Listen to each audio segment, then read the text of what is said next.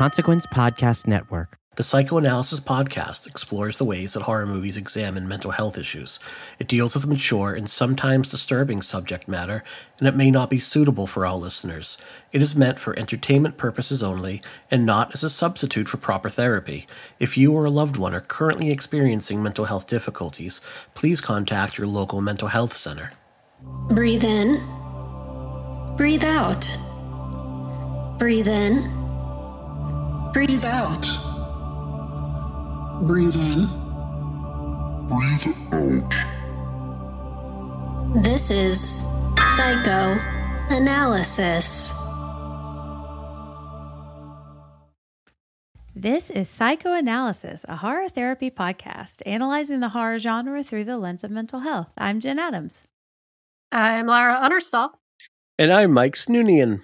And we are concluding our June theme by talking about another bad dad. Kind of. It gets a little complicated. I'd say there's There's some There's father figures, you know. And, and they're all not great. It's Nope. a mix. Yeah. it's kind of a mixed bag of dads. Yeah. Yes. Yes. So, in our first Bad Dads episode, we talked about gender stereotypes, the nuclear family, gender based violence, uh, as seen in The Stepfather. Uh, so, make sure to check that out if you haven't already. But today, we are talking about the 2019 indie film Come to Daddy. Come to And daddy. I'm still saying it that way because if you title your movie Come to Daddy, Yeah. you know what you're asking for, you know? I feel like they're fully on board with it. I've said it that way before, and y'all know what's up. Yeah. ah, but, but before we do, we're going to give a brief synopsis of the film in case you haven't seen it or it's been a while. So here's your spoiler alert. And I always like to personify the spoiler alerts for some reason. I don't know where this thing came from. But today, the spoiler alert is jumping out at us like a plastic tiger bag filled with ominous symbolism on a peaceful lake shore. Spoiler. Wow. Spoilers. Ah. That was the Yeah. tiger. Wow. okay. That was quite lovely. Aw. I'm sorry. I just saw goth adjacently dressed. Okay, I'm not going to spoil it. Go ahead. I I love that. I was like, how to describe his fashion? That's exactly right. Yeah. I feel like it's really essential to his characterization. It is. Sprocket from the old Saturday Night Live. oh like a yeah, he's of- definitely like sprockets. He's for like the episode of Schitt's Creek where David goes to the Amish farm. You know, yes, that's his style. I love he- him and David from Schitt's Creek would totally hang out. I think so too. All right.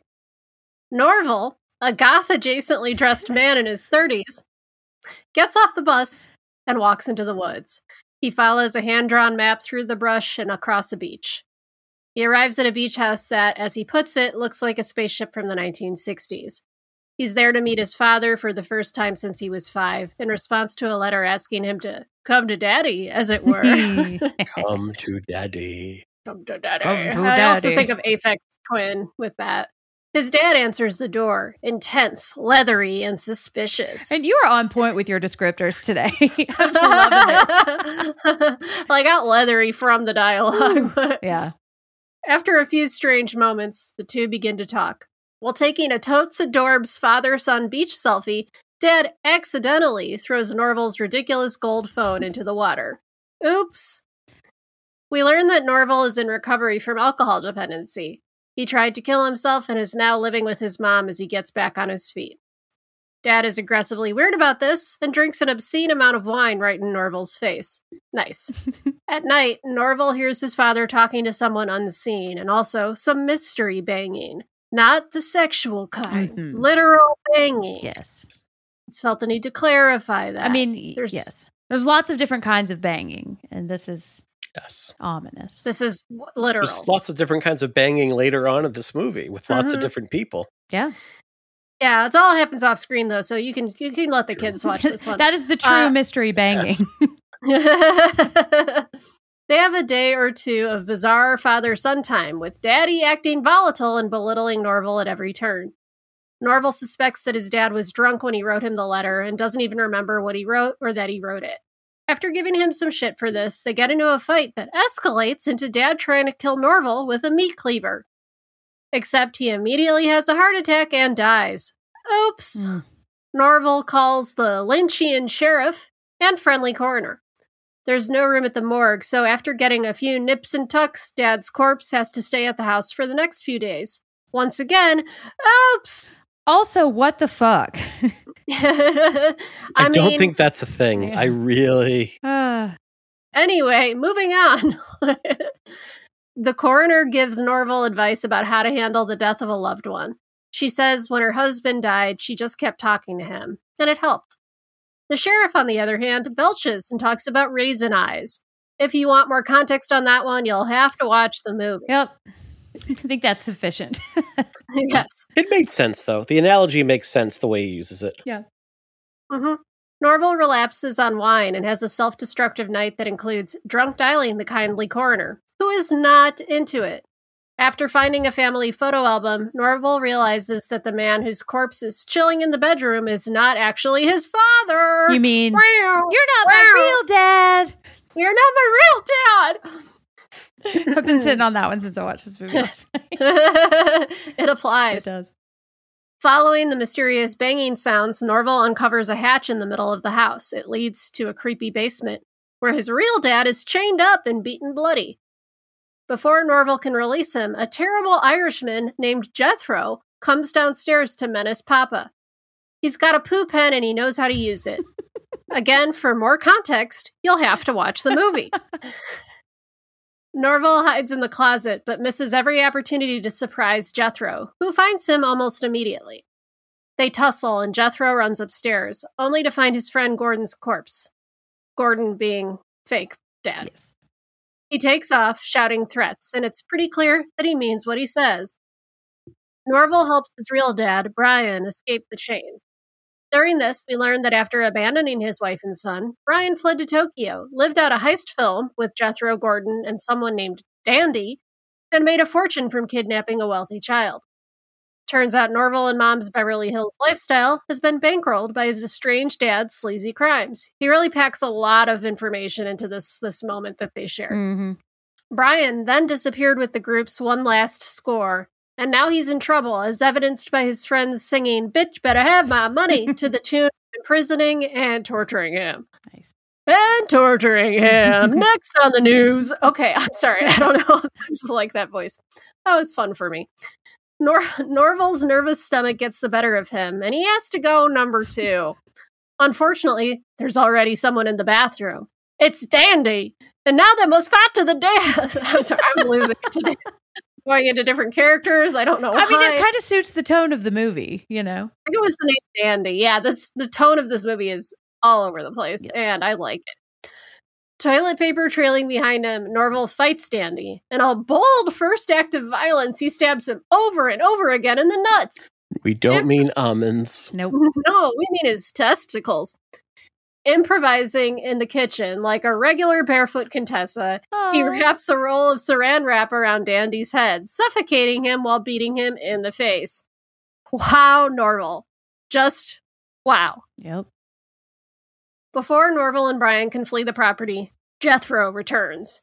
And now he has a flaming crossbow. Great! He also finds Norval's luggage tag, so he knows where Norval and his mother live. Double great! Brian tells Norval what he has to do. He has to kill Jethro. Norval then hides in the trunk of Jethro's car, which can magically open from the inside.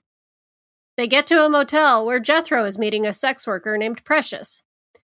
After a series of motel hijinks, Norval confronts Jethro with a pointy thing he stole from the front desk that the clerk uses to store paper receipts. What is this object called? I have no idea. Oh, Norval also used it to puncture Jethro's tires. This will become important in a moment. The tables quickly turn, and after Precious puts Norval in a headlock, Jethro stabs him over and over with the receipt thingy. Then he stabs him through both cheeks. Owie, owie, owie! Owie! It's really pretty bad. Yeah, it's pretty, yeah. There's not a lot of gore in this movie, but what is there yeah. Uh-huh. is superb. packs a punch. Thinking Norval is dead, Jethro heads off, pun intended, to meet Norval's mom. But not so fast. Thanks to his tires, he runs off the road, hits a sign, and walks off with a massive head injury. Norval finds Jethro and talks to him. We learn that Norval's mother was a sex worker, and Jethro says a bunch of disrespectful things about her while his brain is exposed. Norval removes the receipt thingy from his cheek like someone unsheathing a sword and plants it in Jethro's head wound, instantly killing him. I think he says Arthur, Yes. Yep. little brain firing off at the end there. Mm-hmm. As Norval begins the long trip back to the spaceship house, we finally hear his father's invitation letter. It's very sweet. Norval finds his dad and the two lay on the beach. Norval mm-hmm. confesses to his dad that he never let his mom get over him.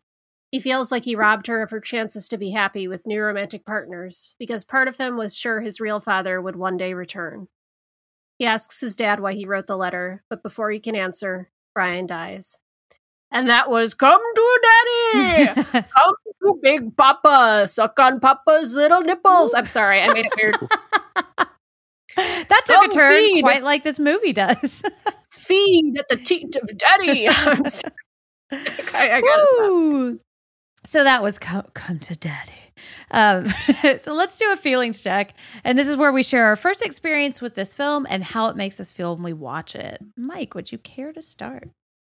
Yeah, I really like this. Like this was a first time watch for me uh, for this episode. I know it was a suggestion from Lara, and it was a great suggestion. Absolutely perfect for the topic that we're covering, but also just like what a fucking roller coaster of a movie. yeah. it definitely i thought it was like and it had been on the radar like it's one of those things i know that it played uh, either south by southwest or fantastic fest a couple years ago it's kind of like the perfect movie for that kind of crowd i find what elijah woods and you know his counterpart daniel radcliffe like what they're doing post their big franchise careers absolutely enthralling in Mhm. terms of the choices they're making as actors. They're basically they have what I would call like fuck you money. Mhm. Um, and they can do whatever they want to do, and they have made some bull. I mean, like Daniel Radcliffe plays a farting corpse for a movie, and it's amazing. Um, Yes, he Swiss, does. Swiss Army Man. Everyone should see it. Elijah Wood's also just doing fascinating stuff in the genre. It's really obvious that he is a horror fan and loves it. He Yes. is the founder of like Spectre Vision, which has produced a number of terrific films and Mandy. But he is so he um you gotta Mike had to get his man to Had to get it in there. But it was this good. Is- did- it was well delivered. Yes. Thank you. It was just a good zinger. And I just think he's like so vulnerable here. He's like alternatively like charming and vulnerable and lost.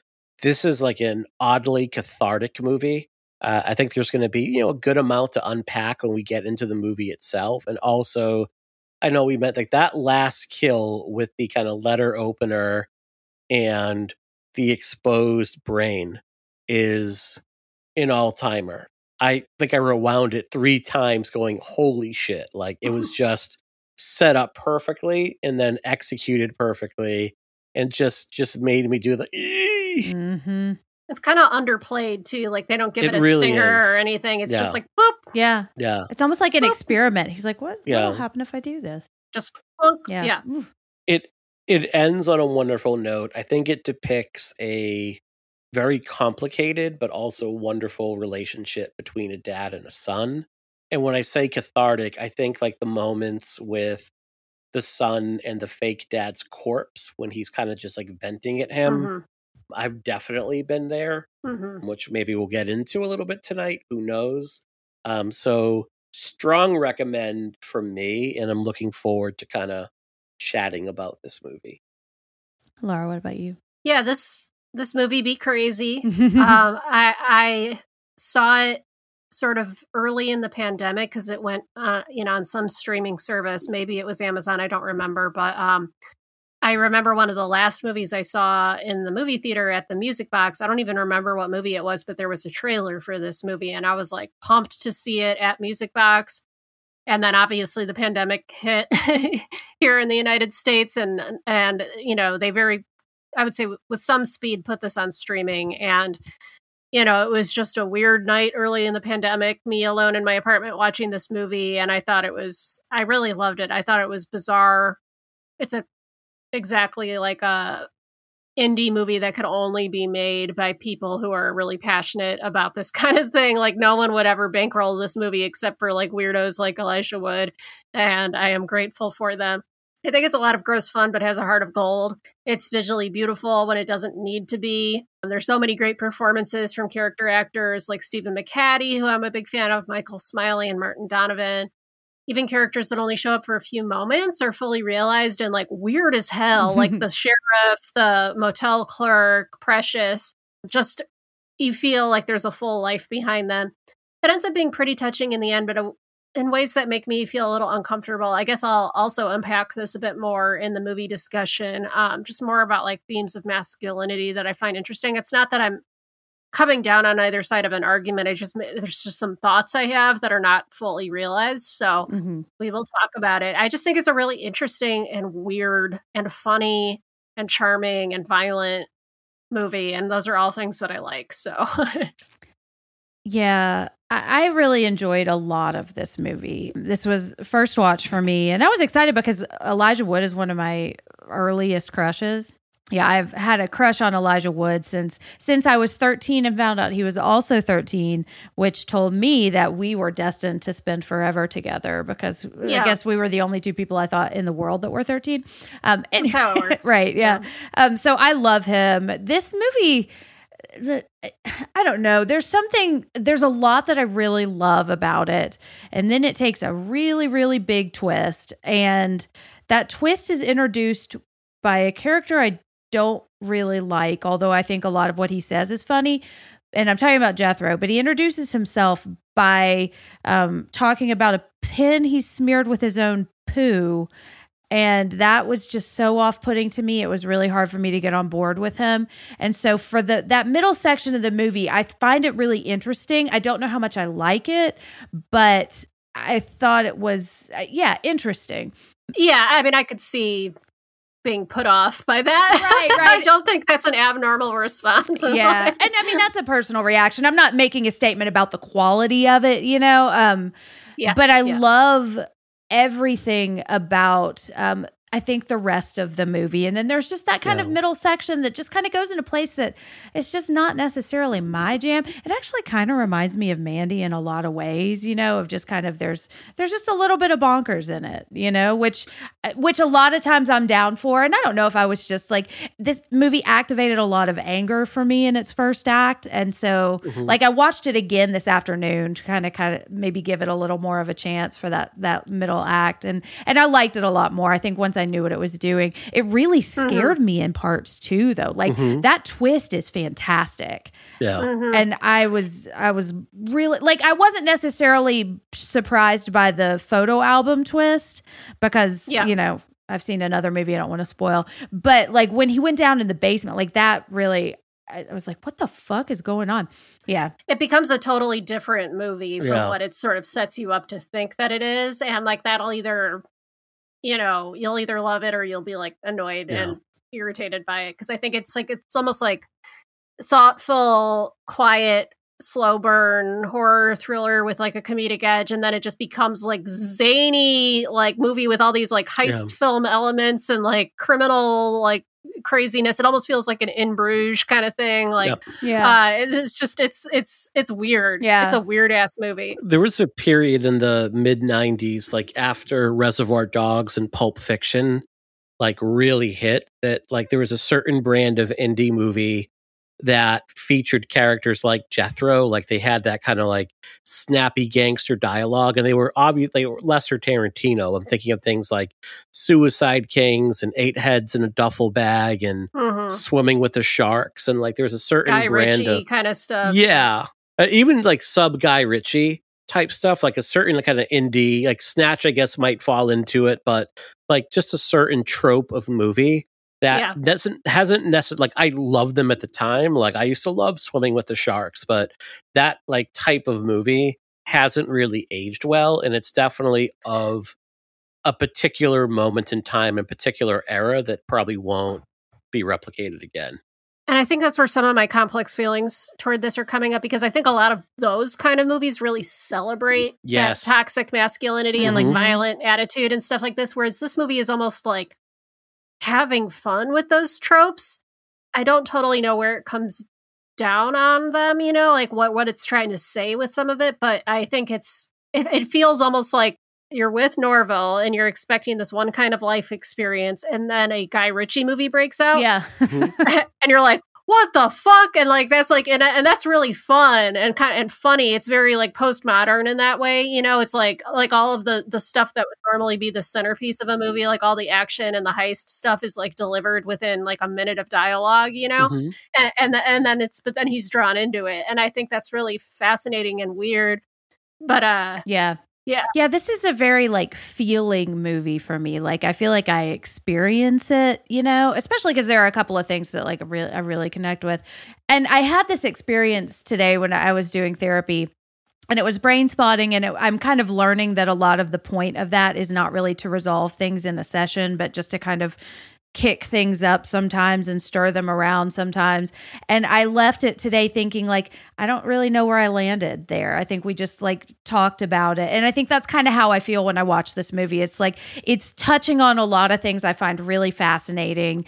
Um, and i think it's really poignant and beautiful in a lot of ways. And there are things like it, like the ending made me cry the first time. But i'm just not really sure it it, it doesn't wrap anything up in a bow and i kind of like that you know mhm. yeah it's a it's a subtly complex movie it's like you're watching it and you're like oh and then you like start to think about it afterwards and you're like huh Yeah.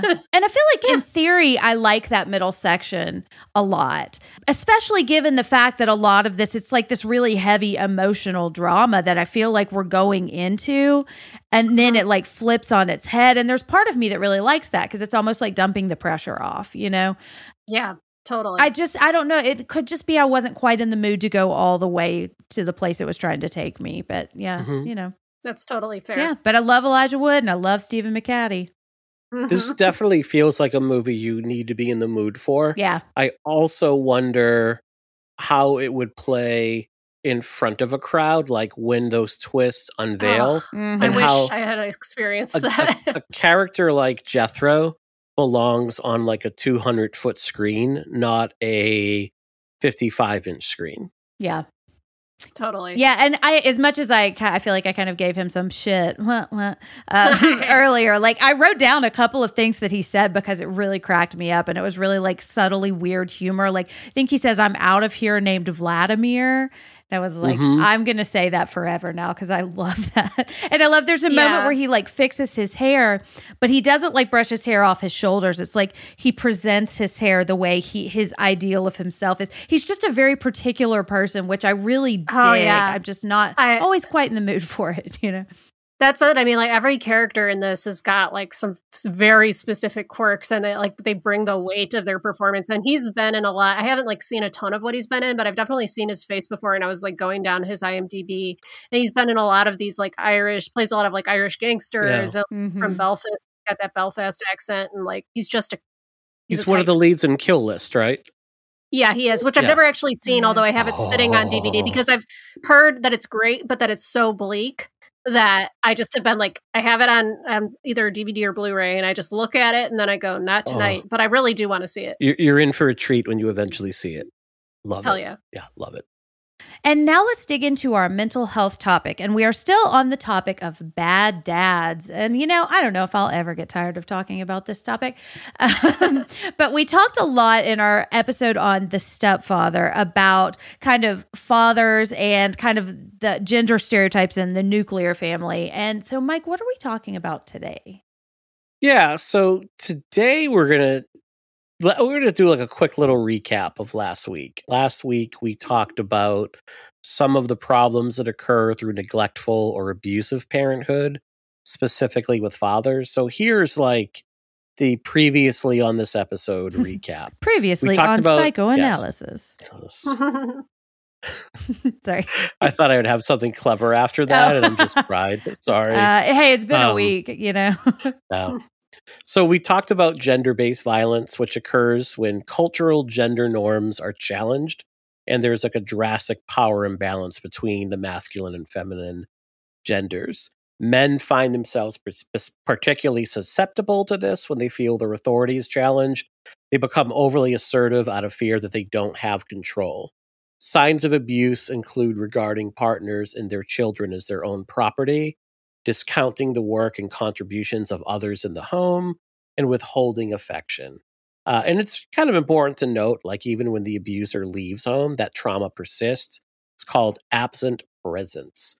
This week, we're going to dig a little bit more into what we can do to com- combat that a bit. I think we briefly mentioned the idea of like mindfulness parenting, Mm-hmm. which is basically when you're, as a parent, just acknowledging your own effort, saying, like, I am doing the best as, that I can as a parent. I may not always be getting it perfect, but I'm trying and I'm present and I'm, an awa- and I'm aware. And that in and of itself is a win.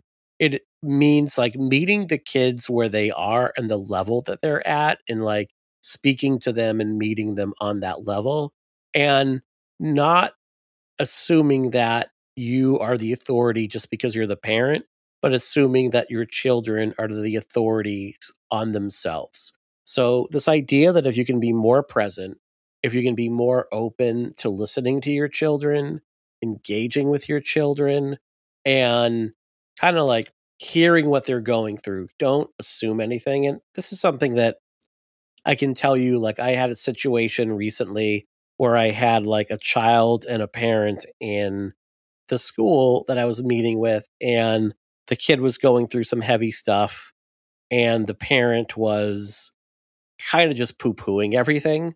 And I could feel my hackles raise. Like everything the kid said they had like a problem with, the dad had an immediate, without even really considering it or acknowledging this the kid's thought or feeling, like had an immediate, well, this is the reason why you feel that way.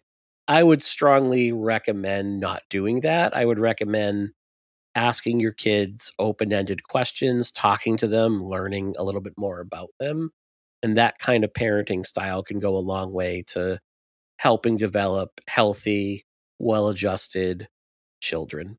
You know, I am by no means like the expert in like how to be the world's greatest dad, despite what 11 years worth of like Father's Day gifts and stuff would suggest. Uh, it's all a ruse. But you know i think i want to do a couple things like here are some things you can do as a as a dad to improve your relationship with your child and strengthen yourself as a parent. First like acknowledge that as a dad we have the edge just by showing up. I mean really Yeah. we did talk a little bit about this last time like the burden of parenthood often falls on mothers and it's actually something i was discussing with a client tonight like saying hey you know you have the hard job you have like get up the kids in the morning get them into school play with them all day do all and then dad gets to come home pick them up be super fun dad unwind with them you know like watch tv with them play a game with them read a book like you get to do all the fun stuff so Mhm. this is what i would call like how i learned to stop worrying and embrace the patriarchy because like I'm sorry. We're gonna have to put that on a mug.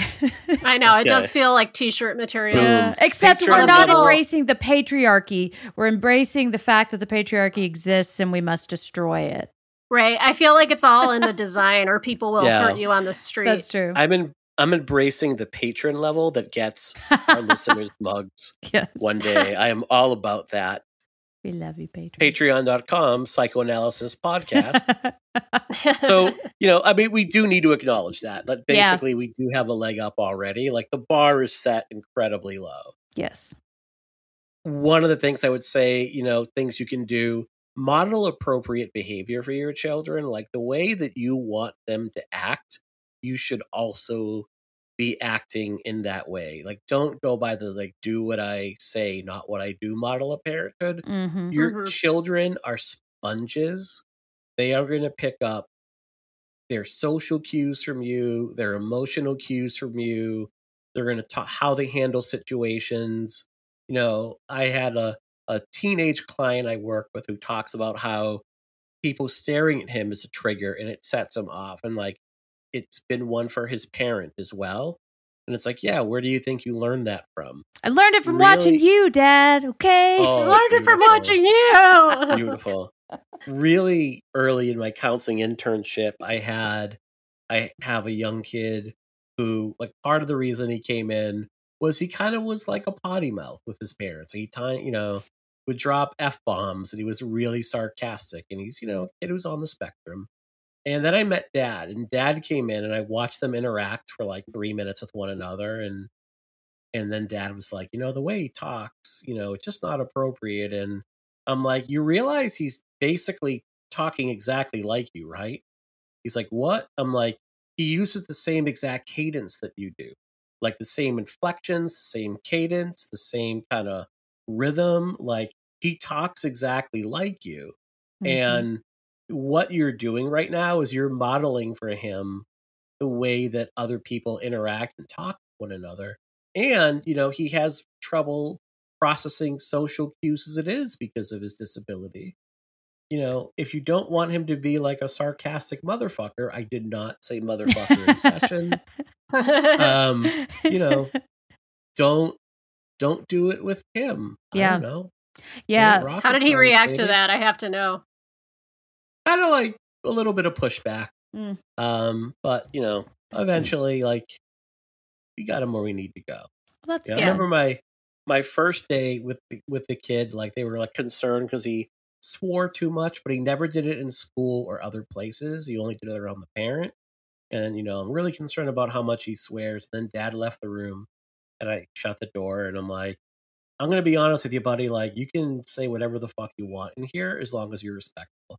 If you want to curse in front of me, like it'll never bother me as long as you're not making any threats. And the kid, like maybe two times in like two years, is let go of a curse word. He's like, "Oh, sorry," hmm because I just don't react to it. Like, Yeah. I don't make a big deal. of it? Mhm. Well, and you set boundaries too, you know? You're like, this is okay, this is not, you know?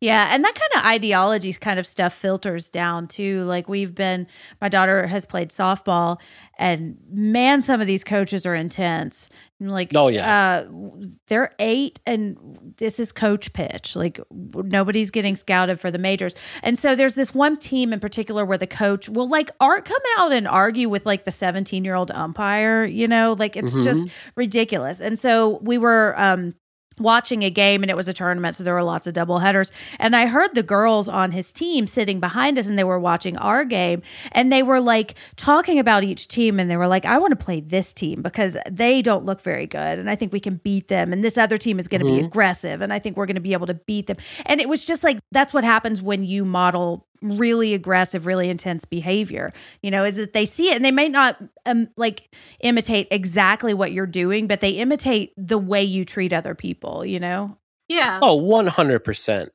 100%. I used to referee youth soccer and the and they were like 5 and under. It was like literally 4 and 5 year olds Mhm. and like the parents and coaches were brutal. Like they just made it the most unenjoyable experience that it possibly could be. So I used to tell kids like when they were playing I'm like your dad said if you won he's taking you for ice cream. nice you know, like, and then just like, because then I, after the game, I could leave, and then the dad's like, "We're going for ice cream." That's like, "What are you talking about?" Mhm. Kid would have a meltdown, and dad would have to deal with it. Haha. I was such a prick at 18 years old. so we talked about discipline. I'll skip ahead a little bit. Like, disciplining your kid doesn't mean you have to be like a complete hard ass, but it does mean like setting boundaries. Kids actually want that safety net. Like, Mhm. kids want to know that like there is a limit to what they can do otherwise they get scared because like they don't know what they're capable of so i would say like set the boundary let your child know what is appropriate and set the expectation for them be very clear with them have them state it back to you in their own words allow them to ask questions about it you know because kids kind of need to know like they're naturally curious when they violate that boundary follow through on what the consequences are. If you've told them, like, look, if you watch inappropriate videos on TikTok, you're going to lose the iPad for a week. And then that happens, and you're like, oh my God, if I take away my kid's iPad for a week, I'm going to have to interact with them. Never mind, you learned your lesson after an hour. Here you go. The kid's going to know, like, I can get away with anything. Mhm. Don't write checks your body can't cash. exactly Mhm. follow through on it when you have to like discipline them like discuss why you're doing it and it's a discussion not a one way street like a discussion is not you as a parent having all of the conversation and then being like, now go to your room. Explain to them the reason why and ask them if they understand why you're doing it and really listen to their response. And finally, forgive them and move on. Don't hold it over their head. Don't be that parent that is like, Do you remember that time three years ago when you did this? Well, that's why I'm punishing you right now. It's like, well, that doesn't make any sense. Like, that seems to not have any bearing on what's actually going on here. Mhm. Um, you have to be able to forgive and let go. Otherwise, you know, and we talked about again, like with a client talking about being irritable sometimes, like when you don't discipline them, things stack up over time. So, you know, something that you don't want to have happen happens. You let it go, you let it go, you let it go. Then you finally reach your breaking point, And that thing you reach the breaking point on is usually at the bottom of the pile in terms of what you're actually concerned about. Mhm. It's like, you know, I let them like use the stove and set the countertop on fire and did nothing. But god damn it, they had an Oreo before dinner, and that's Mhm. just not allowable. So be present for your children. And that means like being there physically for them, but also like socially, like go to their social functions, ask about their day, be emotionally available, talk to their teachers, go to their sporting events, go to their plays, like be the parent that's involved. Like that goes a long way. Like I've had parents that I've worked with that have said, well, like I worked three extra shifts so my kid would have like the best possible life. And it's like, well, what does that best possible life to your kid actually look like? Maybe Mhm. they would have loved it if you were there when they, you know, got like the second, you know, lead role in the school play and you missed it. You know, and I'm not I understand that circumstances are different for everybody, but like sometimes you just got to be there for them. Mhm. Finally, like embrace failure, like admit it, like let your kids know that as a parent you fuck up and you fuck up a lot. Mhm. Don't feel like you have to be perfect. Like when you make a mistake, own it. Don't be afraid to apologize to your kid. Like if you get something wrong, let them know like, "Hey, I was wrong about this. Like I'm really sorry. Like I didn't listen to you. Didn't really under fully understand what's going on and I reacted in a pretty bad way. That's on me." Mhm. Um that shows your kids that you're fallible. Show warmth, affection, tenderness. Like don't be the strong silent type. Yeah. That's just you being a Yes. Um, Yeah, and that I think so. So many men have a hard time with that, you know, because we're like Yeah. conditioned to not show that affection. But I mean, that is Mhm. it's crucial, you know. And and like there have been times when I've lost my temper and I've gotten really upset and I've like yelled at my kids, and then Mhm. like when and then the biggest like successes I feel like I've had with parenting is when I go to my daughters and I'm like, hey, I'm sorry. I, I, I, my let my emotions get out of control. It doesn't mean I don't love you. Or sometimes I'm like, I'm still mad about this. Give me an hour and then we'll talk about it, you know? Mhm. Because they model, Right. like we said, they model your behavior and they model that behavior too. Like they model the positive Yeah. stuff. And Exactly. it's just like allow your, your kids to see you being a human being or the kind of human being you want them to be, you know? Yeah. And don't be afraid to have the talk with them. Uh, and you know, the talk that we're talking about. So when you talk to them about cryptocurrency, Exactly. Dago, what is it like doggo coin at this point? I don't know. when a quarter show and a dime really love each other. Yeah. You know, we talk a lot about, you know, hey, we need to teach like young women to be aware of their environment and don't take open drinks from someone you don't know and make sure, you know, walk a certain way and always have but at the end of the day, like we really need to talk to young boys to not sexually assault and rape women. yep. Like if we if we taught boys that yes, please, start, thanks. Yep. like we wouldn't have to have that conversation with women if it wasn't something and as a guy like it's not that i don't have to worry about it at all but it's something that like i don't have to worry about it nearly as much and i think that it's really important we have that talk with young boys and young men early and often like it's not a one time conversation it's an ongoing conversation Mm-hmm. I was joking with my co-host off air. We just had a bunch of 11-year-olds over for my daughter's birthday party and they were on the deck talking about pansexuality and bisexuality and queerness and trans and I'm like, you're 11. Like when I was 11, I was worried about can Hulk Hogan body slam Andre the Giant. Like that was my pick. So kids are like way more plugged in now to things like this. So Mhm. you can't avoid it. You can't bury your head. I never had the sex talk, my parents.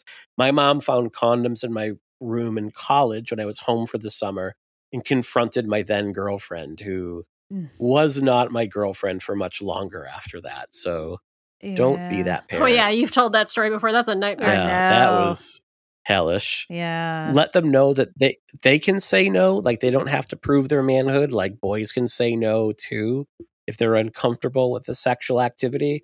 But teach them about consent and teach them about responsibility. Like, look, like sex is great. It has consequences. Uh huh. you have to be prepared to like accept those consequences. Yeah. So that's my spiel on how to be a great dad. Yeah. If you follow those things, you will, you know, I have a lot of flaws, but I think one thing I think both my wife and I have done is we've created like a pretty awesome kid who was like Mhm. smart and empathetic and funny, maybe a little of a social misanthrope sometimes, like, but you know, God love her. That's a good thing. Yeah. That's You we know. need more, a few more of those.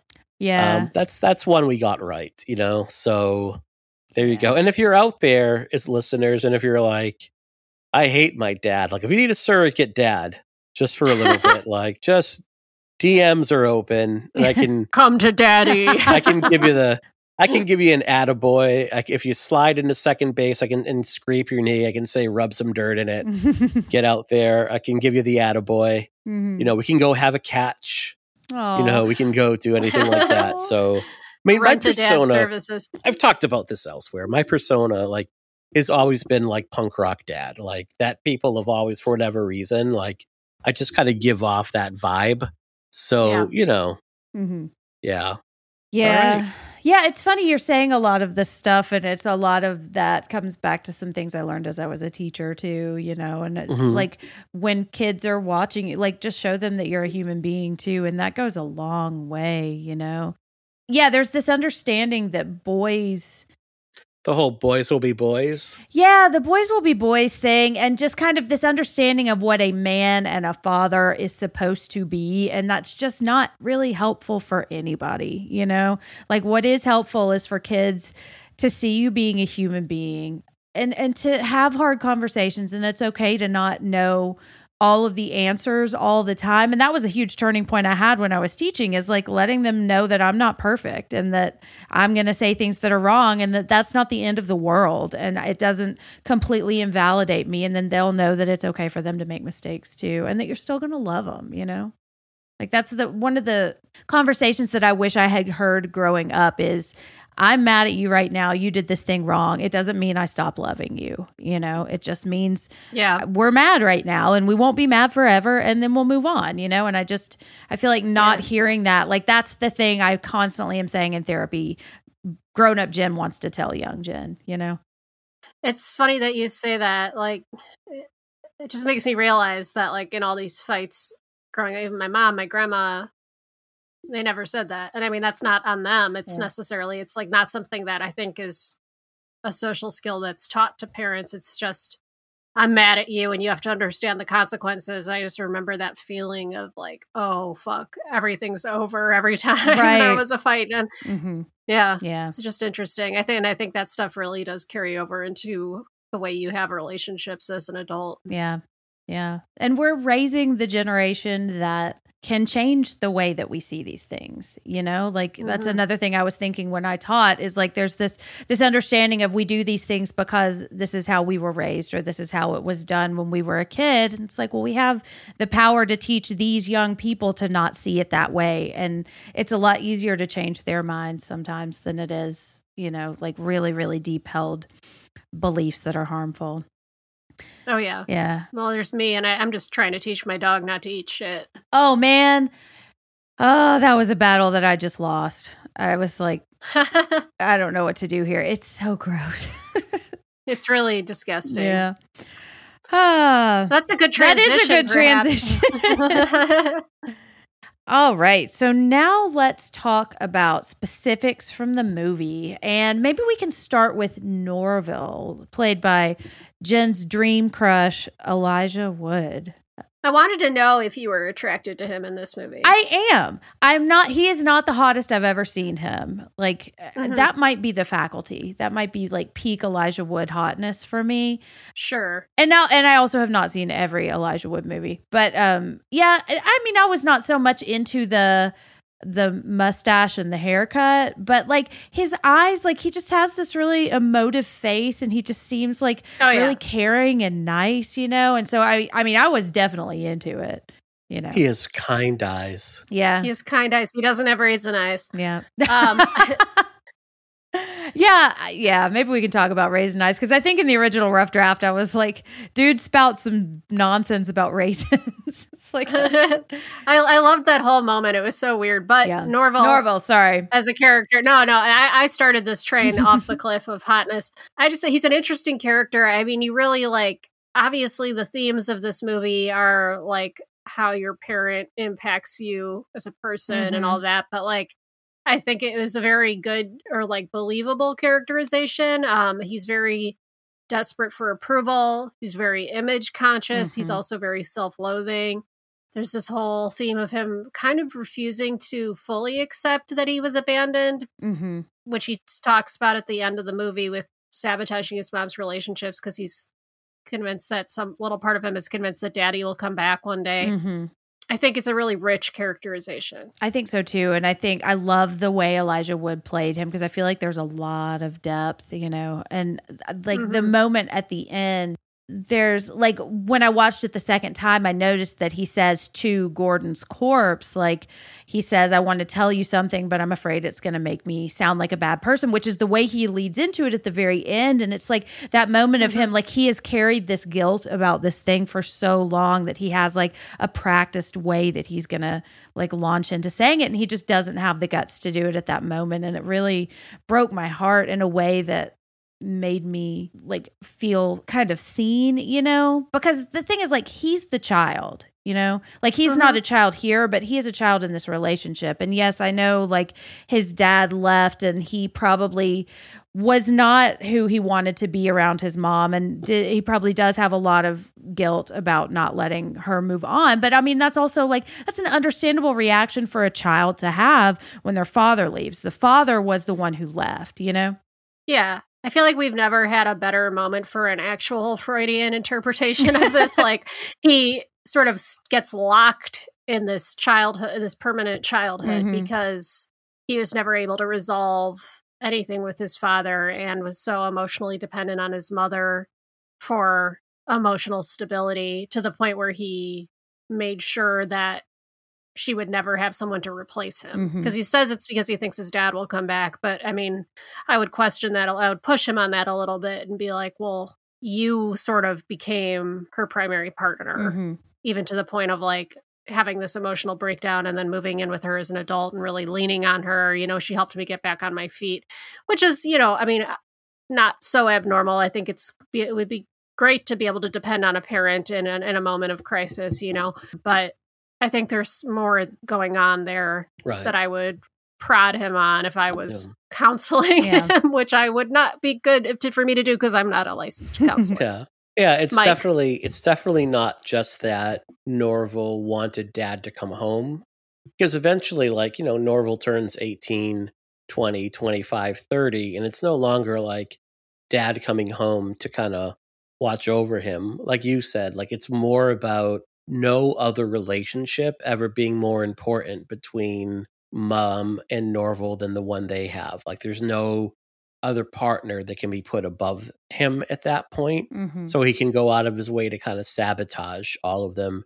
You do see, like, I mean, sons and stepfathers don't always get along with one another. yeah it's almost like a cliche joke like Yeah. stepdad you know yeah And it doesn't always have to be like antagonistic or hostile, but there can be like an aloofness to the relationship that you can kind of feel that chill within the home when it's there. mm-hmm. my dad passed like when I was in college, like I was 19. My mom met her now husband at a widowers group, and they married in 2001 or 2000 after like a pretty long courtship. And I'll admit, like, their relationship is a bit weird. Like, there's not the same level of warmth that I saw my dad exhibit towards my mom and vice versa. Uh, like my dad definitely worshipped like the ground my mom walked on.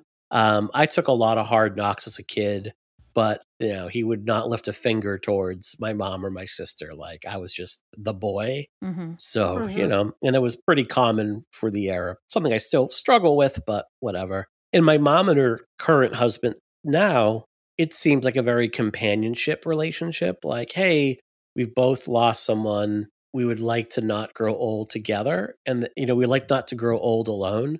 And they complement one another in very nice ways.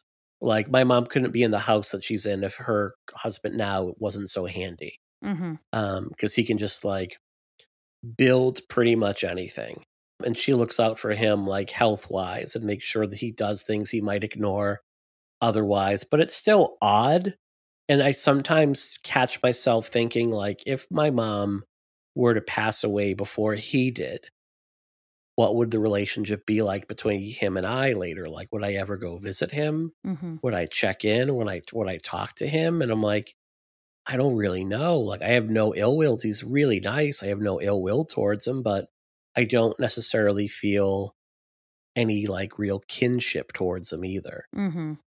Yeah, I've wondered that with my own dad. Like, if my mom were, if my parents were not together, would I want to have any time with my dad? And Mhm. I, I don't think I would. And I don't think he would seek me out either. I mean, there's no way to know, but hmm I mean, I guess there is. There's there's no way to know right now because I'm not gonna have that conversation. But yeah, yeah. And if you look at like Norval has lost one parent, and so it's understandable that he would want to cling to his remaining parent in a way that makes sure he's never going to lose that relationship even if Mhm. it is kind of a maladaptive thing you know and he we don't really know much about the mom which i actually really kind of like you know because it really focuses us on norval um but she he does say that she's not doing well and i just wonder what that was like for her because i mean she lost a husband as well and was raising a child on her own um and it's just it's just hard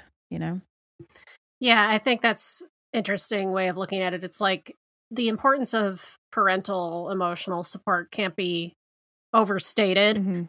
He really doesn't feel like anyone will love him if his mother isn't like if he's not the sole focus of his mother's love. Like Mhm. ever like that equals apocalypse. yeah you know and i think that there's there's something really interesting about that and and you know in, in every situation he's in he seeks he sort of desperately seeks approval like making up that elton john thing as funny as that scene was Yeah. you know if you look at it in the larger context of his life like he doesn't have a, a core of self-worth because his father left and he you know read that as like as many of us do in in similar circumstances there's something inherently unlovable about me Mhm.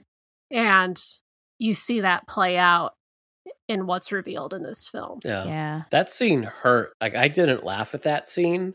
That Mhm. scene really hurt because like there's this undercurrent of all Norval wants to do in that moment is impress this person that Mhm. walked out on him and what he's trying to do is get like three decades worth of like parental approval mashed into this one story and Gordo or Gordon you know his one talent is like seeing someone and sizing them up immediately Mhm. and Mhm. knowing exactly which screws to turn they're gonna Yep. like maximize the hurt for a person and you know that occurs before the twist of the movie where you think that gordon like is the dad Mhm. and you know it made me think about all the times like when kids are doing anything they can to get their parents attention and to get their approval and just get them to say like good job Mhm. and my own dad was someone who like wanted me to go into business and i loved writing and he's like i will pay for college but you can't be an english major i'll pay for college but you can't go into education because you won't Mhm. make enough money he was someone that like he's like you need to be able to provide for a family so i loved writing and there were times where he threw out my notebooks Mm. Ugh. He was like, "Why, you know, this is a waste of time. Why are you doing this?" Like he thought he was doing the right thing. Um, I remember I used to go to spoken word readings in the city of my college, and the woman who ran it was like, "Do you want me to call your dad and like talk to him about what this means to you?" I'm like, "That would go poorly. Trust me. Mhm. Like that would not go. That would not go well."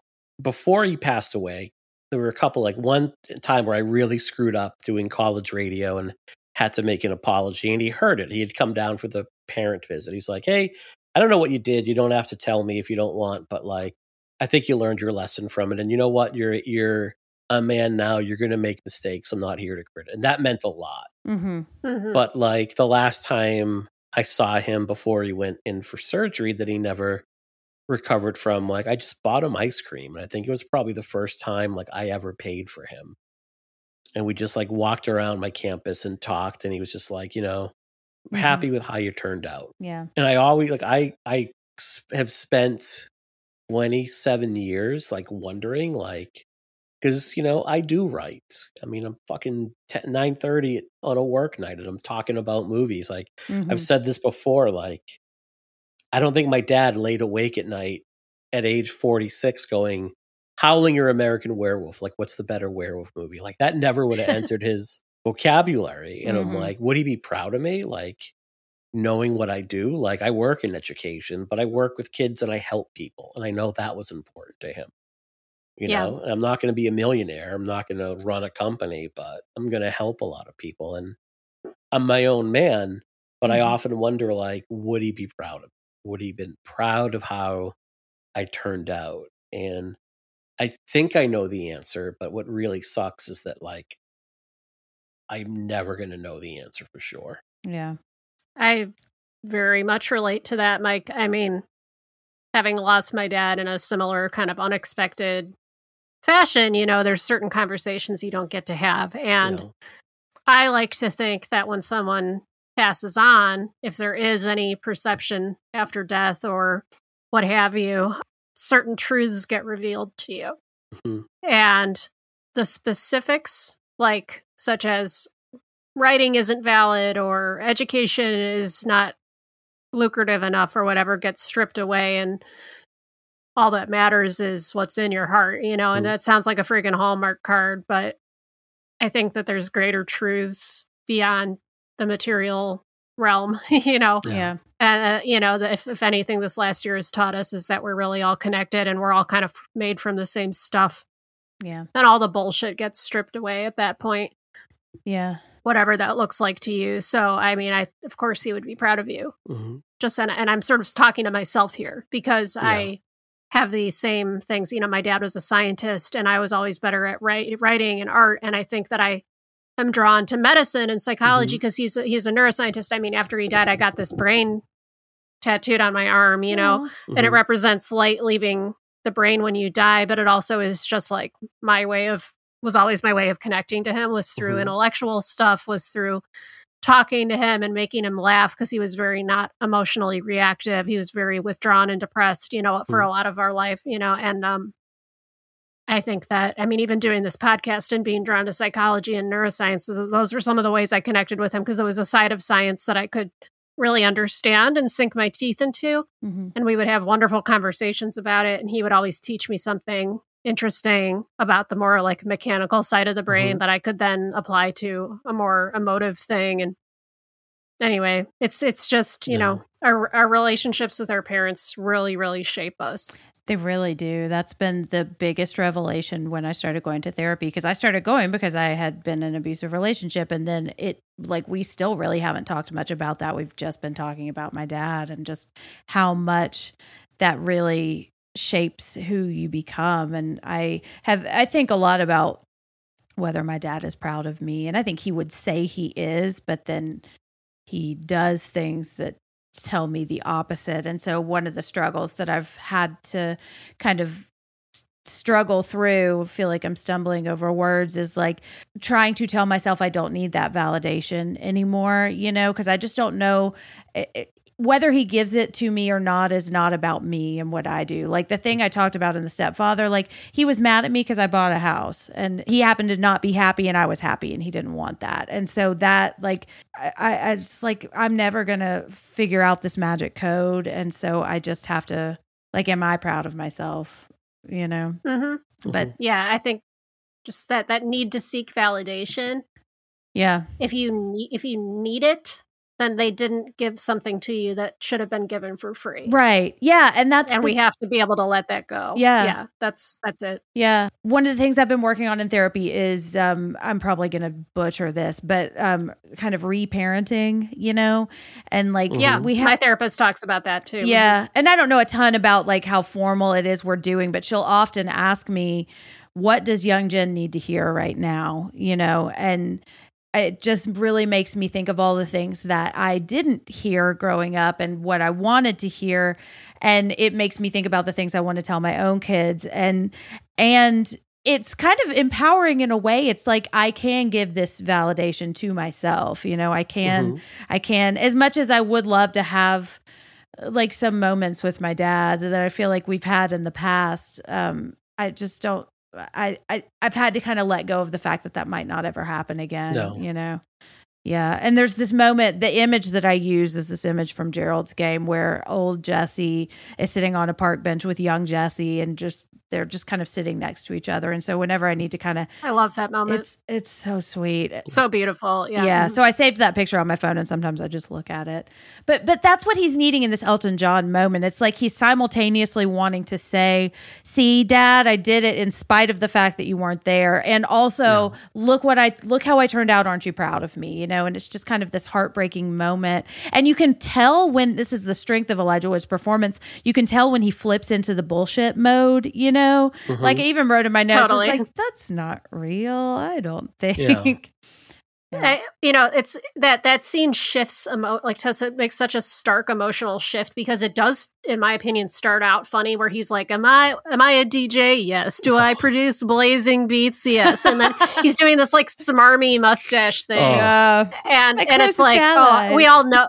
We all know that guy, and he's insufferable, Uh-huh. and is all, and and we, you know, but then, like, all of that bullshit gets immediately stripped away by Stephen McHattie just being like a total prick about it. And like, but then you really just see how wounded and vulnerable he Mhm. is. And it's like, it's such a stark shift. It's, it's really powerful. It's like. I got, I just got goosebumps thinking about it because it's like, I don't know, it's just brilliant. It's really good writing and it's two really amazing performances. yeah. yeah. Just think of who you have to be as Norval. That you get this letter out of the blue from a parent that you haven't seen or even heard from in like 25 years. And the next thing you do is like hop on a bus, traverse through the woods, climb over rocky beaches, He loses his hat. loses his hat. Loses hat. this huge, huge hat. Can't be a pilgrim anymore. and then you're like, Sorry, go ahead. and then you're like, I have to meet this man. Mm-hmm. and there's no and there's not like any impetus given for the meet. It's like just come see me. And then when you meet this person you think is your dad, and he is like the antithesis of what you would want as a parent, and he ruins your solid gold phone where there's only 20 of them made, and the dad's like, There's only 20 of these made in the world, and Gordon's like, Well, now there's 19. You know, like there's never even a like, oops, sorry about that. Mhm. Right. Just like stone cold psycho. Like, Right. And you stay. Yes. Yeah. So many times I was like, leave, leave. You you got here. that says everything leave. about him. Mhm. Like he would he would have gone through three times the hell to get there, and nothing would make him leave, short of literally getting killed with a meat cleaver. Yeah. Yeah. And that was a, a kind of a revelatory thing when I was watching this movie is I kept saying this is when you go. This is when you go because there are several moments that just really really activated a lot of anger I had. And Mhm. it's but I'm also like I, I have not had that conversation with my dad. Like I think it was showing me what I really want to do is just not talk to my dad anymore until Mhm. like well I want to say until you apologize I'm not talking to you. But it's so hard to do when it's you and it's so easy for me to say norval leave. But like i think about what i would Yes. do. Like i've got this this image in my head of this like getting a present a, spe- a specific present on christmas morning that would really really trigger me and thinking about what would i do? Would i actually get up and leave? Would i deal with the collateral damage of all of that? And i just don't know because it's just it's just hard you know Yeah, it's always easier to watch someone else and comment mm. on their behavior. Yeah. It's always different when it's you.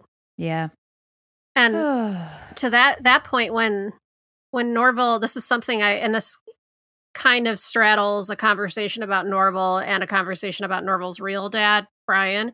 And this is I guess kind of what made me a little uncomfortable because I wasn't sure what to do with it is I mean, let's take a look at, at Norval's real dad. He accidentally I mean, it's a little unclear if he accidentally or intentionally brings Norval into this what is a very violent situation. I'm I'm thinking it was unintentional, but he didn't really think it through. Like, Yeah. oh, these guys are after me. I just went off with their money. Maybe I shouldn't bring him to this isolated location. But you know, he he brings him into it, and it kind of becomes a perverse, delayed coming of age ritual Mhm. where he ends up encouraging Norval to kill in order to get out of this situation. So, like, I get it, but Mhm. still, he, this is how Norval learns to kind of like stand up for himself. And when he does commit these acts of violence, it, it becomes the nut slashing, saran wrapping fight of the season, you know? It's like, oh shit, there was a lot in there that was waiting to be uncorked Mhm. and i i just wrote in my notes violence equals manhood? Question mark question mark question mark. And i don't i think that there's like he's he's so that the need to impress continues with yeah i don't think he wants to kill anyone. I think but like he when he when he unleashes all of this energy it's just so violent and and he's going to have to live the rest of his life with all these memories of what he's uh, what he's done whether i mean you could argue in all these cases like it was self-defense or you know these guys weren't like you know, you know but i mean for somebody as sensitive and hurt as as norval i mean this is not going to be an easy thing to cope with mm-hmm. it's fucked up It like the whole thing is fucked up Well, it's, I think what's fascinating too is there's the scene with Gordon where Gordon comes at him like with the meat cleaver. Mhm. And at that point, like Norval is so passive, like I don't think he would fight back. I think he would actually get killed Mhm. in that moment. Mhm. What changes between that moment and Norval fighting for himself is he has that really cathartic speech with Gordon's corpse when he Yes. still thinks it's his dad. And he's able to get out decades worth of like pent up. It's like the empty chair theory Mhm. Except instead of an empty chair in a safe counseling room, it's your dad's corpse. i thought you meant the empty chair with obama in it Oh God, yeah, the a little Clint Eastwood. topical Clint humor a little time, timely topical humor for you Um, go on i'm sorry That's all right. But he's able to get out like years worth of like pent up rage and frustration. And from that moment on, like, even though there are still moments when he's reluctant, like he can get it done. Like he at least tries to attack Jethro. And it's kind of like when you're learning to ride a bike, you have training wheels and you're still Yeah. wobbly. So, Mhm. like, that first attack on Jethro is him being wobbly on the bike Mhm. you know, and then him breaking his dad's fingers is basically him being like, all right, I've got the training wheel thing down, a little more secure, feeling it at this point. Mhm. Gotta, you know, break a man's hand sometimes to get rolling. And then by the time he's like, you know, like stabbing Dandy in the nuts, he's like, I can do this. Like, look, dad, you know, I can ride this bike. Don't Yeah. need Look, Dad, I'm a big boy more." now. Slash, slash, boy. slash. It's And, you almost know, like he's then- had a deeply buried channel of being able to ride a bike just seething underneath Yeah. him for years and years. And he's Yeah. finally allowed that riding a bike ability Mhm. to Yeah. become Exactly. manifest. I've never seen Some- seen someone ride so angry. yeah. oh, yeah. Ride hard But it's- what I. It's- Right, right, yeah. ride hard, put away wet. Um, But he's definitely What? a lot. I don't know. That's a It's horse thing, I think. It's, it's a horse thing. Um, I hate it. he um, That could be the tagline of this show: psychoanalysis, a horror therapy podcast. I hate it. Right. Um, Thanks, I hate it. no, no. I thought you were going to say a horror therapy podcast. Ride hard, put away wet. That could be it too. That could be another mug. Tears. It's wet with tears. but like he's really like he gets out and i know for me it was like i when i was in high school i started to wrestle and something happened with my dad and i it was like over i still to this day aside from my wedding ring i don't wear any jewelry because like my dad had this thing where like you lost my watch and i'm like i don't even like to wear your fucking watch he's like you lost my watch tell the truth and i'm like i didn't lose your watch and he came at me and by that time i'm like a junior in high school I'm a varsity wrestler. I'm bigger than him. I'm pretty muscular at the time. And I'm like, nope, this ain't happening anymore. And I proceeded to like treat him like it was like practice and just Mhm. tossed him, tossed him around till my mom pulled me off him. Really? And I, yeah, you know, could have really hurt him if I wanted to. But it was almost like a game. I'm like, there's like, look at you, little man. There's like nothing you can do to me. and sometimes people do need to be put in their place that way. And I mean, from that point on, I mean, it was only four years after that, but he never put a hand on me again. And it definitely like changed something in the relationship. Like it was a real cathartic moment. Yeah. So, yeah, there's something to have. Like, I was watching this movie and screaming at Norval at times, like, just fucking hit him. Like when Gordon was coming at Oh, him, yeah. kind of pushing him around, I'm like, just, and I'm not a violent person by nature, but I'm like, you know, and I'll say this, like, and I've, if anyone in my school uh, co-workers are listening, I know we have anti-bullying programs and talk it out. And what really stops bullying is punching the bully as hard as you can in the fucking mouth. that person I- usually stops being a bully at that point. I can attest to this, and I think I think this is part of what I'm struggling to unpack with this. Is I was I was bullied. I ended up. I mean, this is why I like Cobra Kai so much, and why I, re- I relate to Hawk, but also was so hard on him as a character at certain points in the series. Is like I know that feeling so well, and I have a really strong temper and I don't like when people shit on me and like and I did fi- figure out at some point that like physically attacking the person who is who's harassing me like works. You know of course i was a like 12 year old girl so we're talking like me like clawing them with my nails and like like throwing elbows and being like like a horrible little child you know? But like nevertheless it does make a difference you know? And um is that is that good though is that i mean i, I was sort of like unpacking these things you know and i, I did get a lot of confidence and self-discipline out of doing martial arts However, I took Krav Maga, which is all about self defense and has it's more closer far closer to Cobra Kai than it is to to uh, uh, Mr. Miyagi. I, I'm getting lost in in Karate Kid references now. In this movie, is this a good way for Norval to grow it to come into confidence for himself? I think it's when you're watching it, you're viscerally like, yeah, Norval, Mhm. like fuck him up. Mhm. And it's the same thing with like a Tarantino Inglourious Basterds. I love the end of Death Proof, you know, but I'm like, I'm examining that a little bit. Like the violence equals manhood thing. I think that's an idea that's so so tasty Mhm. Mhm. and so and so coded into us through through everything Mhm. And it's and it's something there's very something very primal about that and I, I but i'm also like is that actually good like I, i'm re- i'm thinking of like these stories from the body keeps the score the book on trauma and about like Mhm. vietnam vets and how it's like a very common thing for like when a, a someone in war sees a bunch of their fellow soldiers get killed they go and take like revenge killings on like Mhm. innocent people and on like villages and and to commit war atrocities because you're in the heat of the moment. You're like and I'm, I'm just thinking about all these things kind of swirling in my head together and maybe this is way too much to put on this poor movie's shoulders. But i'm like i don't know. I guess that's what makes me uncomfortable about it. I'm like on one part part of me is like fuck yeah norval kick their Yeah. ass and another part of me is like this is not healthy Yeah. I can sense that. I think there's like a difference between violence against your oppressors and violence um, just for catharsis' sake or violence for the sake of dominance. yes When I watch the end of this movie, like, don't get the feeling that there's like a fundamental change in Norval's personality. Like, I don't see him going home to mom and being like, fuck you, mom, for not telling me about my real dad, uh, and then Yeah. beating the bag out of mom. Like, I don't see someone getting Norval's coffee order wrong and him throwing a hot coffee in a barista's face or him Right. being like a macho aggressor. But I do see him like handling himself differently and maybe having some of that confidence because everybody he attacks in this movie is a person that is attacking him. He's Mhm. literally trying to kill him. Yes. Yeah, Right. fair, So yeah. there's, like- yeah, that well, and that's something that I was talking about today um, in therapy is that trying to figure out how to handle all of this. And we've talked a lot in my therapy about the drama triangle, whereas there's like the three points are good guy, bad guy, and victim.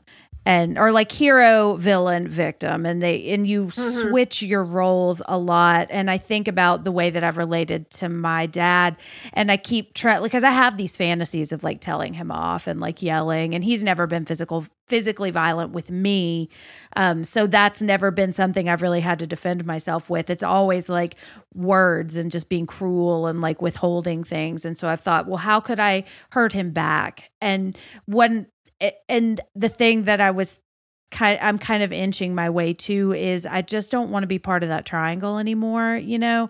And that's Mhm. what I think is going to help me is that and I don't know how that really relates to Norval except that like the, it's just I don't know. And I could see, like, I've grown up with my dad my entire life. Like, it's not that he's ever been this big presence because Norval shows up and finds out what it is. Like, he doesn't know. And I wonder what it is Right. that he wants, like, what it, what he thinks he's going to get. And does he want to show up and just scream at his dad? And does he want to show up and get approval? And I imagine it's a big bag of both, you know? I think what really tugged at my heartstrings was ending the movie with that shot of it's almost felt like a vintage camera shot of him running up to his dad as a little boy and he drops the tiger toy and then you're like oh well that's why there's tigers everywhere but then like his dad just picks him up and swings him around and it sort of like ends on this beat of like incredible innocence and that's all he wants is he wants to recreate that feeling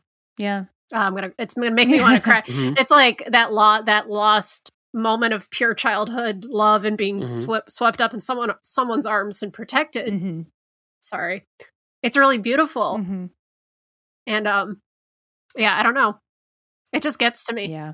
Mm. It, it's it's real. Did you notice the sweater that he's wearing? The sweater that his dad was wearing. You know, i didn't notice that I that's really not. cute it's yeah. The sweater that Norval is in in the end is the sweater that his dad is wearing in the video at the very end, and it is really. And then you think like because he's got this tiger that he's playing with, and you see like tiger motifs throughout his house. You know, hmm even the bag that blows into his face the grocery bag has like a tiger on it Yeah. Yeah. And it's like I was the first time I watched this, I was really mad at Brian, the real dad, um, hmm for a lot of reasons that I think are justified. But I think in the second time I watched it, I pitied him a lot more.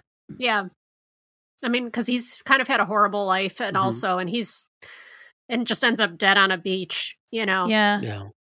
Brian is complicated because, you know, on one hand, he left his wife and his son and went adventuring.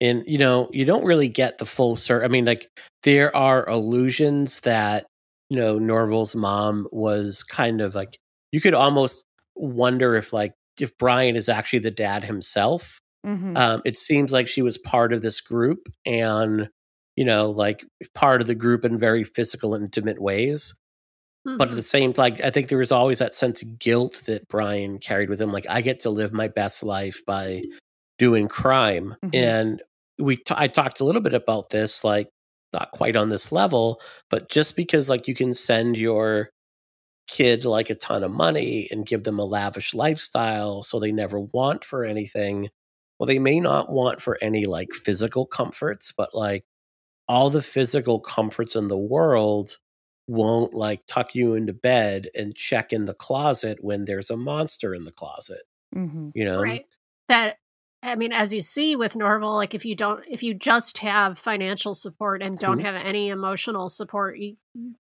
you grow you get fucked up you know Yeah. it's not good for you yeah it's not good for the soul Yeah. and again this is not an argument being like every kid needs a dad and a mom. Like that's not the argument. No, God, no. we're That's not here. no. Because Yeah. inevitably, like somebody will say, like that's the hetero- heteronormative argument right. that you will make, and it's like no, it's like what you, the parents you do have need to be present and involved and engaged and active Right. Yeah. in your life. Right. And it's like if he had never known that his dad existed, or if he existed in theory, it probably would have been a different situation. But knowing that this person in your life chose to leave is different than that person just never being there, you know? Exactly. And it, that's the narrative that you get. Then the narrative is one of being left behind, and you and he knew him briefly, and then he was gone. Yeah. You know, like that will always leave a wound. hmm And and that's that would go for any parent, whether whatever their gender expression was or whatever their role in your life was. If they were a parental figure hmm and then they're suddenly gone, that leaves a Mhm. wound. And the question that he wants to ask him is why did you write the letter? And it just it breaks my heart that he never gets an answer. I know. But I also don't know if th- if there is an answer because I feel like that question really reveals another question which is why do I need to know this, you know, or why do I why did you leave really? Because it's not why did you write the letter, it's why now, you know, why Mhm. not all of the years before this, you know? And It's it's what do I mean to you? It's Yep. who am I to you? Who are you to me? It's it's every question is left is embedded in that question. All the conversations he never got to have with Mhm. his father and yeah. all the love he craved from him. you also wonder with Brian, like he's on on the receiving end of an incredible amount of violence at the, you know, and there's that reveal, like, who are these guys? Like, oh, that's my best friend. Right. I know. Which That's such a fucked up moment. awesome. Mm-hmm. Let's say it was like Jethro that had been the one to steal the last score and kind of abscond to his palatial UFO shaped estate. like would brian be the one with the flamethrower on the front deck you know promising to bring down swift vengeance at that point like would was that part of brian's personality as well because you kind of are the company you keep you know like it's not like he got unwillingly sucked into this triumvirate you know like no he Mhm. was a willing partner in crime yeah. Mm-hmm. And obviously, I mean, he didn't need to send money to his son and the mother of his child. So that says something about him. I don't think, Mhm. I can't imagine Jethro or Gordon doing that for anyone, even if they knew they had Mhm. fathered a child. Like, I, they'd be like, fuck them. You know, who knows? But I, I think that it's meant to be understood that Brian has a little bit more of Mhm. humanity, some tickling in his balls somewhere yeah just kicking around in there, just the littlest spark.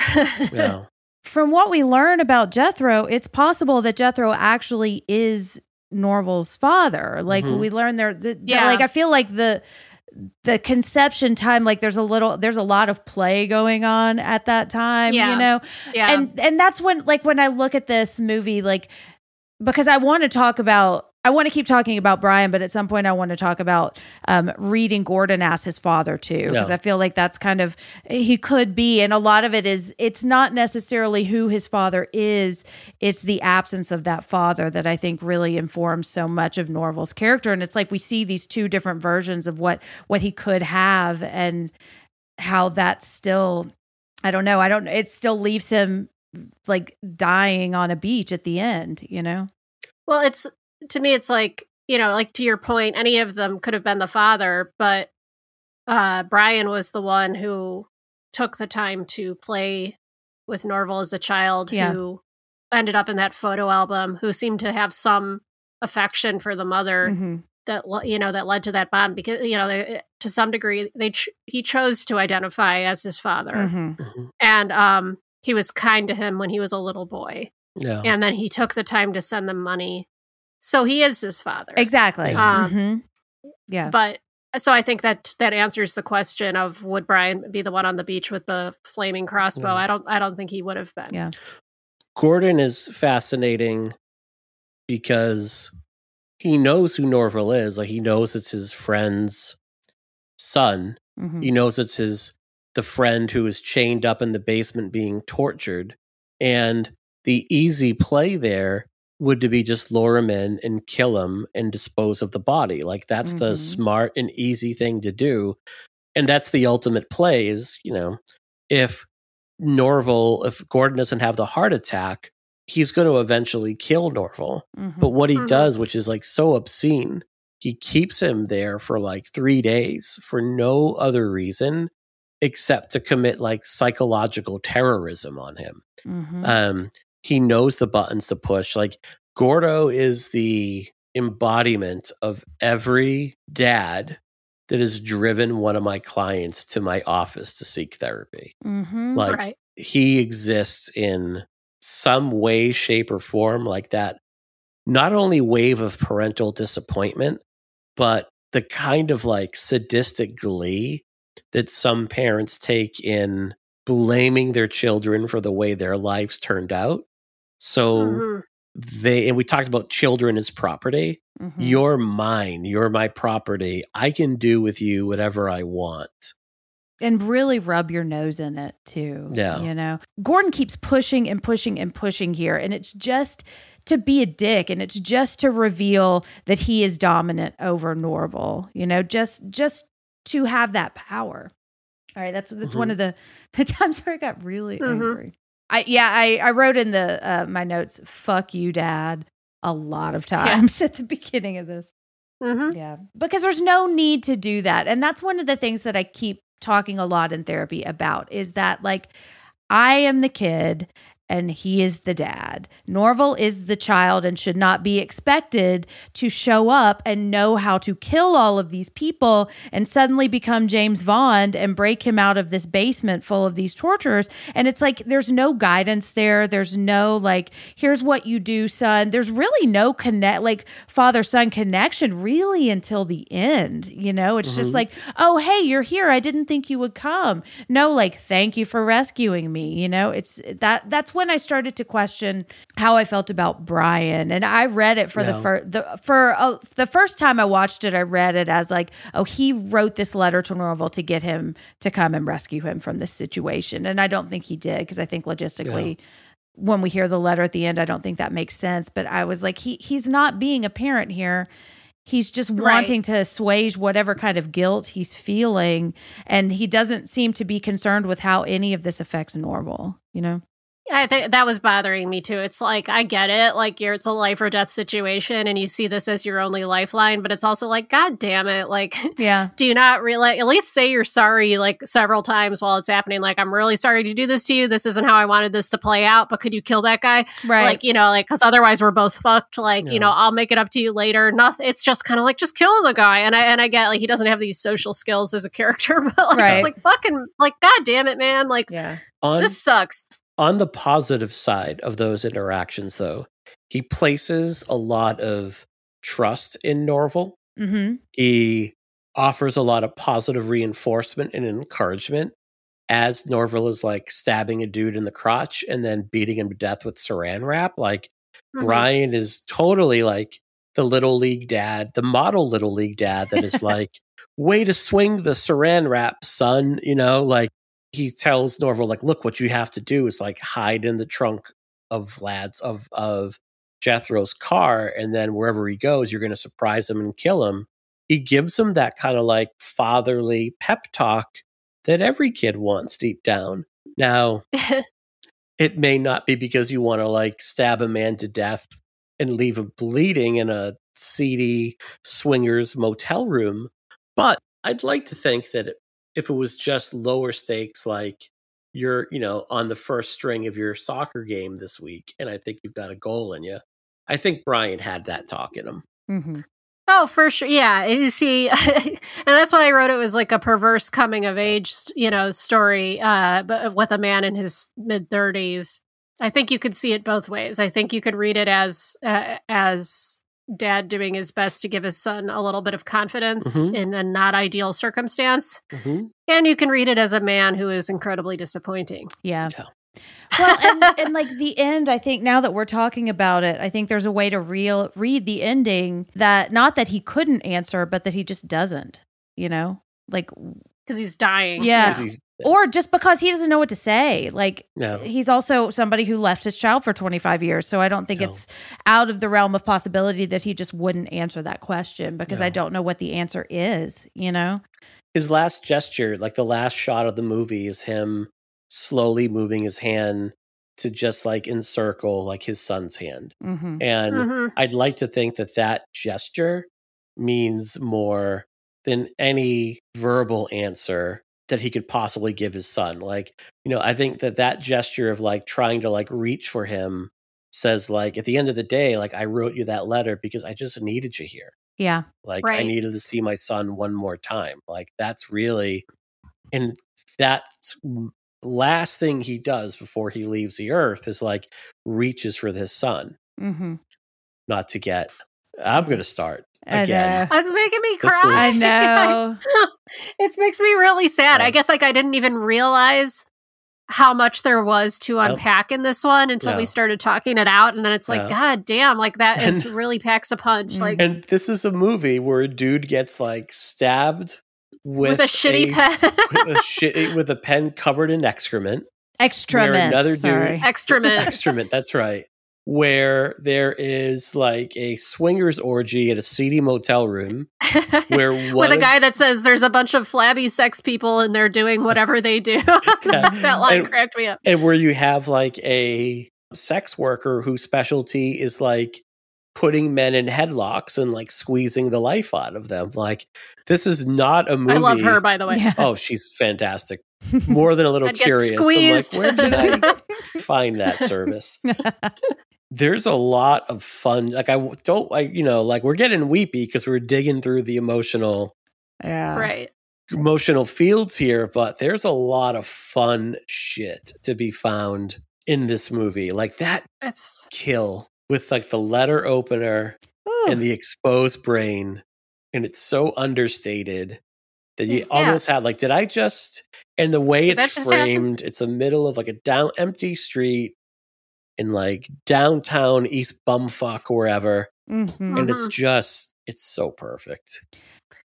Yeah, I, this is making me appreciate this movie on another level because it, it it is such you can you could you know see it take it as a zany action movie with some like dramatic family elements and walk away from it or you could stop to think about it and have your heart broken Mhm. like that is Yeah. a special movie It really is, yeah. And I think um it it like we all have wildly different lives and some of them may or may not include pens that have poo on them, you know, and Mhm. some of them might just be like little tiger stuffed animals. But I think like deep down we all really just want to know that somebody loves us no matter what we do, you know? Mhm. And that's Yeah. that's I think what Norval really wants is he just wants that because I don't know if there is an answer that's going to make up for all of the the 25 years of days that he needs apologies for, you know, but that like Mhm. that wanting to reach out is like okay, maybe we can start thinking about this again. But yeah, that moment when he stabs the dude in the nuts, I was like, "Holy shit!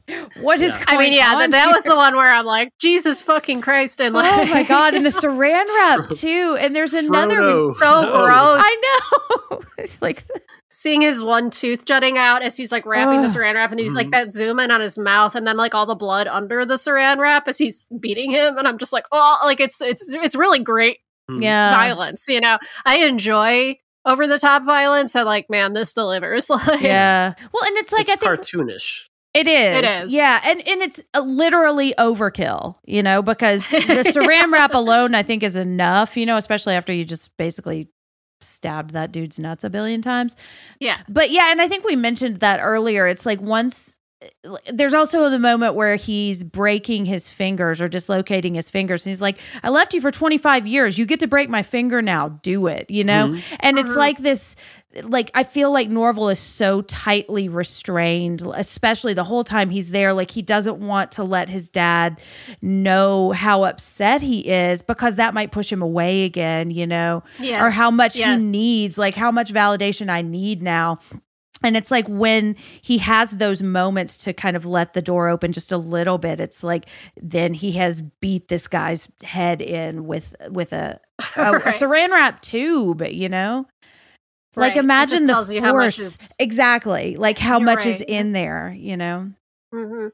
yeah yeah and one of the ways like the the thing that really really affected me in this movie. And part of why i think the turn was hard for me is the moment where he starts drinking the wine again you know? Mm. and that as as a, a recovering alcoholic that was a, a really hard moment for me to watch. And i i wrote in my notes like that's the night that has that haunts me you know? That's what i think like i would call the coroner and be super inappropriate. Like i would try i would because it's like that's a way to let that out you know? That's it's like it that's like the first stab in the nuts and then all of a sudden it's like and you can Yeah. see it on his face. It's like it's such a considered first drink and he smells it and he's like am i going to do Mhm. this? I'm going to do this. And then he does take that first sip and then he just downs the wine and it's like he's finally letting go you know? Yeah. The coroner is fascinating to me because she represents something that it's been on my mind lately. Like there was I forget where I was reading this, but a woman had posted how just by showing like men kindness sometimes it feels like an open invitation to be hit on Mhm. because Oh, like yeah.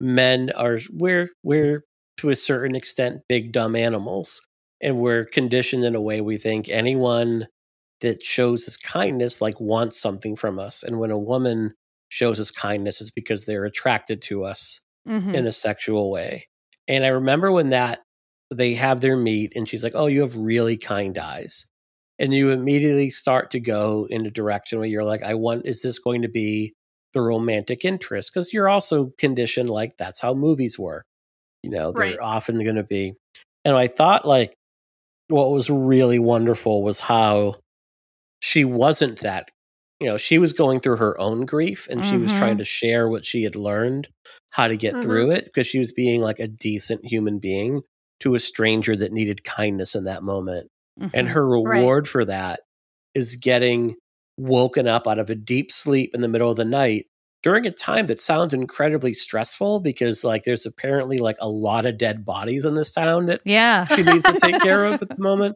like i mean look that swinger convention like there must have been some people maybe it's geology sexual okay? prime so Yeah, you get I, some if heart you could just attacks zoom at the out, swinger orgy Yeah. and she's see like see what's going on in that town altogether. Yeah, Yeah. and she's just like, so my reward for being nice to this guy is him calling me in a drunken stupor, hitting on me at like fucking early o'clock in the fucking morning. Mhm. And she's like adamant, like, I am not into this. Like, you need to get gone. Yeah Um, I just found that like a really, and it's played for laughs, but it's also like, man, it's really telling about how our Mhm. lizard brains work. yeah Oh, yeah. and I've been on the other side of that a lot, like because I tend to try to be really nice to people, and Mhm. I'm just somebody that like wants to provide kindness. Like Yeah. I, it's just something I do. We could unpack that at a later time. yeah but you know i've gotten a lot of unwanted attention from randos because of that Yeah, and like she almost has a sign off that sounds like a voicemail at the very end. She's like, "Please don't call me during business hours, thank you." Yes. You know, and she's it's trying to make it very clear yeah, but it also it felt like that smiley face at the end of your email, you know, like Mhm. just so you know I'm not mad at you. This is just my boundary, you know. Mhm. And I, what I'm about to say is probably going to sound like I'm excusing what Norval does because you are completely right. She does not deserve that. It is totally inappropriate for him to call. But I read that as less him wanting romantic interest, a romantic relationship with her, and more he wants companionship, you know. And she mm-hmm. gave him kindness, and he wants more of that kindness. Yeah. And the way he knows how to get it is to like creep on her, you know. Well, he's he's negotiating down. Like it starts with like, Yeah. how about you and me? You know, how about you and me take a trip to like Pound Town? And then it's like, nope, don't want that. Sorry, I used that phrase, listeners. Um, so I love phrases like that. That's actually the know. name of the town that they're in It is. Excellent, the Pound Town. Like, Excellent. yeah. Pound Town Um, with the morgue that's too full. Right. It's like, well, we can cuddle. We can make our out. morgue is can cuddle. full Yeah. Yeah. yeah yeah It's full of like dead swingers. Is just Yeah. our morgue is full and also our motel sorry i didn't i kind of just did not land that delivery Lots of the pounding. no-tell going motel. That fucking motel clerk has seen some shit, man. Yeah. That whole sequence is so funny and weird and uncomfortable. I don't know. I just believe that motel clerk exists like Oh, yeah. 100%. Like I've we've all like encountered Mhm. somebody. For me it was a video a store a, a video store clerk who used to just like corner you with recommendations that always turn into porn movies that you should watch. Mhm. Mhm. Mm, lovely. It's that guy. He, Yep. I don't know why, but there's an author, Max Booth III, uh, at Give Me Your Teeth on Twitter.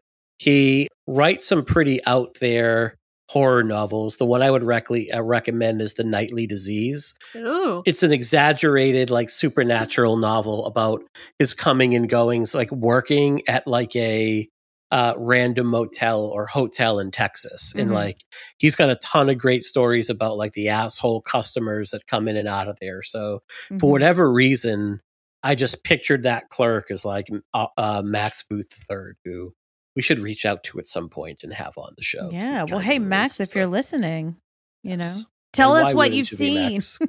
Right. He's seen some shit. Yeah, that was one of the the moments that I did really enjoy. And sometimes like quirky with exclamation points all over the place like really kind of bugs me. Um Mhm. this is a moment where I think it really worked. It was like this is a, a cute like line delivery and I'm into it even though he's saying things that I find really gross, Mhm. you know. Yeah, I, I- to that point, I'll say like there's lots of things that attempt this kind of tone Uh-huh. and fail miserably, or feel like they're trying way too hard, and it's just like cringe, cringeworthy. Jim Jarmusch, what?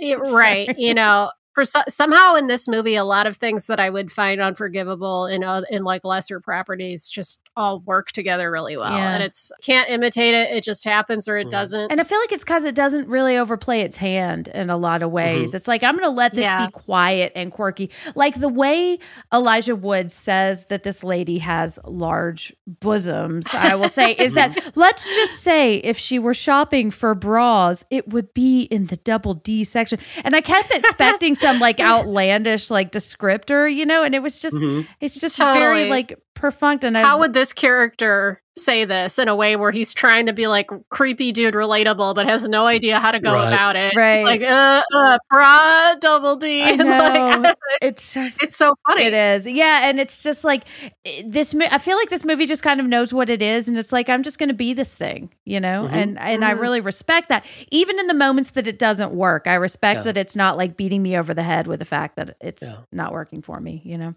Or with a tube of saran wrap. True. Yes. there's a there's a self assuredness to the direction and performances in this movie that lends it to a step above. Like I mentioned those like movies in the 90s and all of those movies felt like they were trying way too hard. Like, hey, Mhm. look at me, I can do this thing. It's like the and again, like I at the time like really enjoyed some of those movies to a great degree. I don't know if I were to go back and watch them again, I think they would land a lot differently. hmm Yeah. Like there a was a lot of early 2000s stuff is like that Yeah. too, like the Garden State era and Oh, everything. yeah. Like, you know, like that kind of like nauseating, like quirky, Oh. quirky, quirky. Mhm. I'm so Yeah. quirky. Let's put, let's frame everything like a Right. second rate Wes Anderson, you know? Yes. Um, yeah.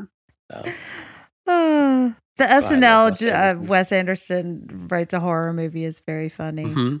Oh, I never saw that. And basically, just- the dead don't die. You know. It's like, Yeah. yeah. There you go. I love you, um, Adam. I'll get Driver. into it when we do our our uplifting moment shortly, but Okay. Well, okay. And so, because I think we're probably kind of nearing the end, I want to.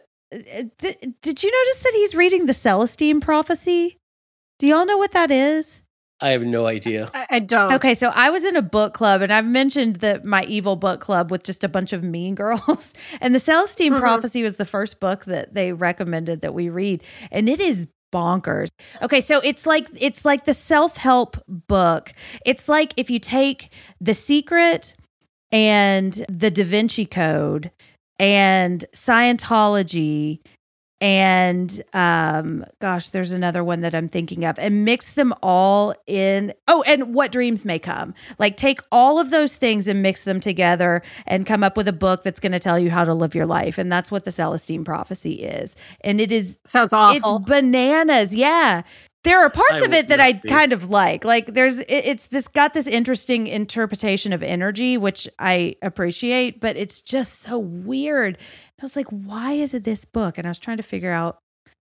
I don't Well, it's interesting that he like tosses it aside really aggressively Yeah. because maybe he was like, I'll grab this and try to ground myself, like he's doing his breathing and stuff. Mhm. Like it's probably a guy that turns to self help type stuff all the time. yeah, And in that moment, he's just like, this dude just died. Fuck this shit. I'm throwing it across the room. yeah, Yeah. searching for the answers he never got from his father.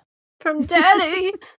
daddy. But it's just so weird. And it's like one of the few times I've ever seen anybody mention that book. And, you know, Mhm. and hey, listeners, if you love the Celestine prophecy, I'm sorry. It's. I don't think it's. It's, just, it's, I'm sorry. it's not as good of a reference as Evil Dead Two: A Farewell to Arms being referenced. So yeah, yeah. Or if it were just the secret, you know, as I read the secret too, and you know, but I think it's like maybe maybe it's like looking for these answers, and the, the kind of one of the driving forces is that you can control your energy, and your energy will hel- help you like transcend your Mhm. present situation, which I guess like a way of kind of channeling all of these emotions in a positive way without letting yourself feel the sadness and feel the the the pain, which is just something that you really can't escape because Which is my issue with a lot of self help stuff. Yeah. Is like, Exactly. very- yeah. Yeah, it's like you got to take what you can from it and know that this is not really going to change your life. It might give you some tools to make your life better, you know. Ah well, is there anything else that we want to mention? I've got one more thing. Jethro, when he's asking, Do you have any messages for your mother? And I wrote this in my notes because I thought, I don't know why it made me laugh so hard. But he says, No, I'm going to specifically tell her that you don't love her. I love that. Yeah. just like the ultimate dick move. I know. yeah. Like, oh, Jethro, you know. oh, Jethro. we can have a spin off show of Jethro. Yeah, just uh, no more poo pen. I don't. I don't need that anymore. Also, I wonder if that's what the dad did die from. You know, Septic Mm. Shock. was like, he's got this whole. Now like, that you thing. mention it. I don't know how deadly of a weapon that actually would be. So, I don't know. if left, If left well, we can have a different. We can have a medical corner at some. yeah. I guess it depends on what Jethro's been eating too. You know, so He looks like he eats a lot of Taco Bell. yes, Yeah, I, I would not want to have it. Ew. If, and he also said the thing about his se- his semen being yellow. Yeah. It's just a disgusting detail that Oh yeah. Let's transition from there because it's Getting getting hot. Go. the hell out of here. hot and sweaty. Let's- yeah. yeah. Let's, let's hop into this tr- car trunk and peel out of this Feel place. out. Yeah, I've not punctured our tires. Um, all right. Well, let's uh let's talk about any other mental health topics that we see in this movie. We're not gonna dig into them um because we're going a little long, but we just like to mention things when we see them go by. Um, and we've already mentioned substance abuse, but I also want to say we do see suicide, um, or attempted Yeah. suicide here. I would say sociopathy or anti antisocial Yeah. personality disorder is Mhm. on display. fair. Yeah. It's on Um, display in several places. yeah. Yeah. and there's grief also you know because i Mhm. mean for uh, the majority of the movie we think that he did just watch his Mhm. dad die you know Yeah.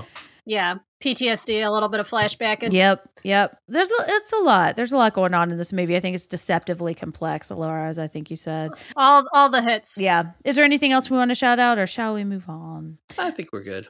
All right, and so now we kind of talked about in our stepfather episode some movies where we saw uh, bad dads, but are there any other movies we want to call out that have similar themes to this? And I actually came up with nothing, maybe because I was in a lot of feelings, but So this was another Laura recommendation. I thought this would. And I'm new to this movie, and Laura, you love it and can talk way more about it. I thought this pairs nicely with the lighthouse because you have that son who is trying to gain approval from the dad, and you see that in the relationship with Robert Pattinson, another child franchise star that is going on yep, along with Chris, along with like Kristen Stewart, uh, to do like incredibly interesting things in their career. I almost mentioned him earlier when you Yeah. said that. I did Yeah, too. I didn't. I, I wouldn't have made the lighthouse connection, but now that you say that, I totally see it. I could Yeah. see that being a really fun double feature. you know, I didn't really come up with a lot because I felt like we mentioned all the ones last Mhm. time that I would have mentioned this time. So I just I was staring at my Letterboxd and just coming up with Mhm. blanks. Yeah, and this is not horror, but I would say Field of Dreams that we mentioned Mm. earlier, Mhm. uh, which I love that movie. Yeah. And I will give a shout out to this other podcast that Sarah Marshall does called What About or like Why Are Dads? hold on. Why are dads? Um, because that one takes a move like they unpack a lot of dad related Mhm. movies in that one. It's not necessarily bad dads in this in the way that we're approaching it here, but it's just like the complex stuff stuff that comes Yeah. along with fatherhood and being a father figure and all Mhm. that sort of stuff. So shout shout out to that Yeah. pod. Why Are Dads? I would say too, the it not horror. If we're doing not horror, I just rewatched this. I love Wes Anderson's Bottle Rocket, his debut film.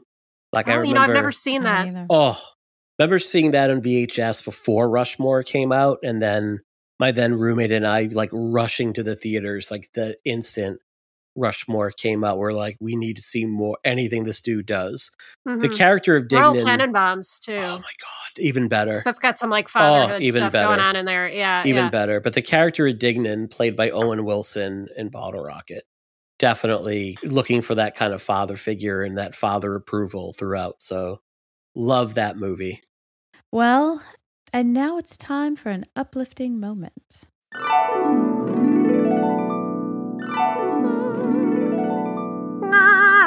This is where we share any grounding or self care uh, that have been particularly effective for us this week. Um, grounding and coping techniques are the little tips, tricks, mantras, practices that help us get through the tough moments um, or the tough days. And self care is anything we do that makes us feel good or makes us feel better.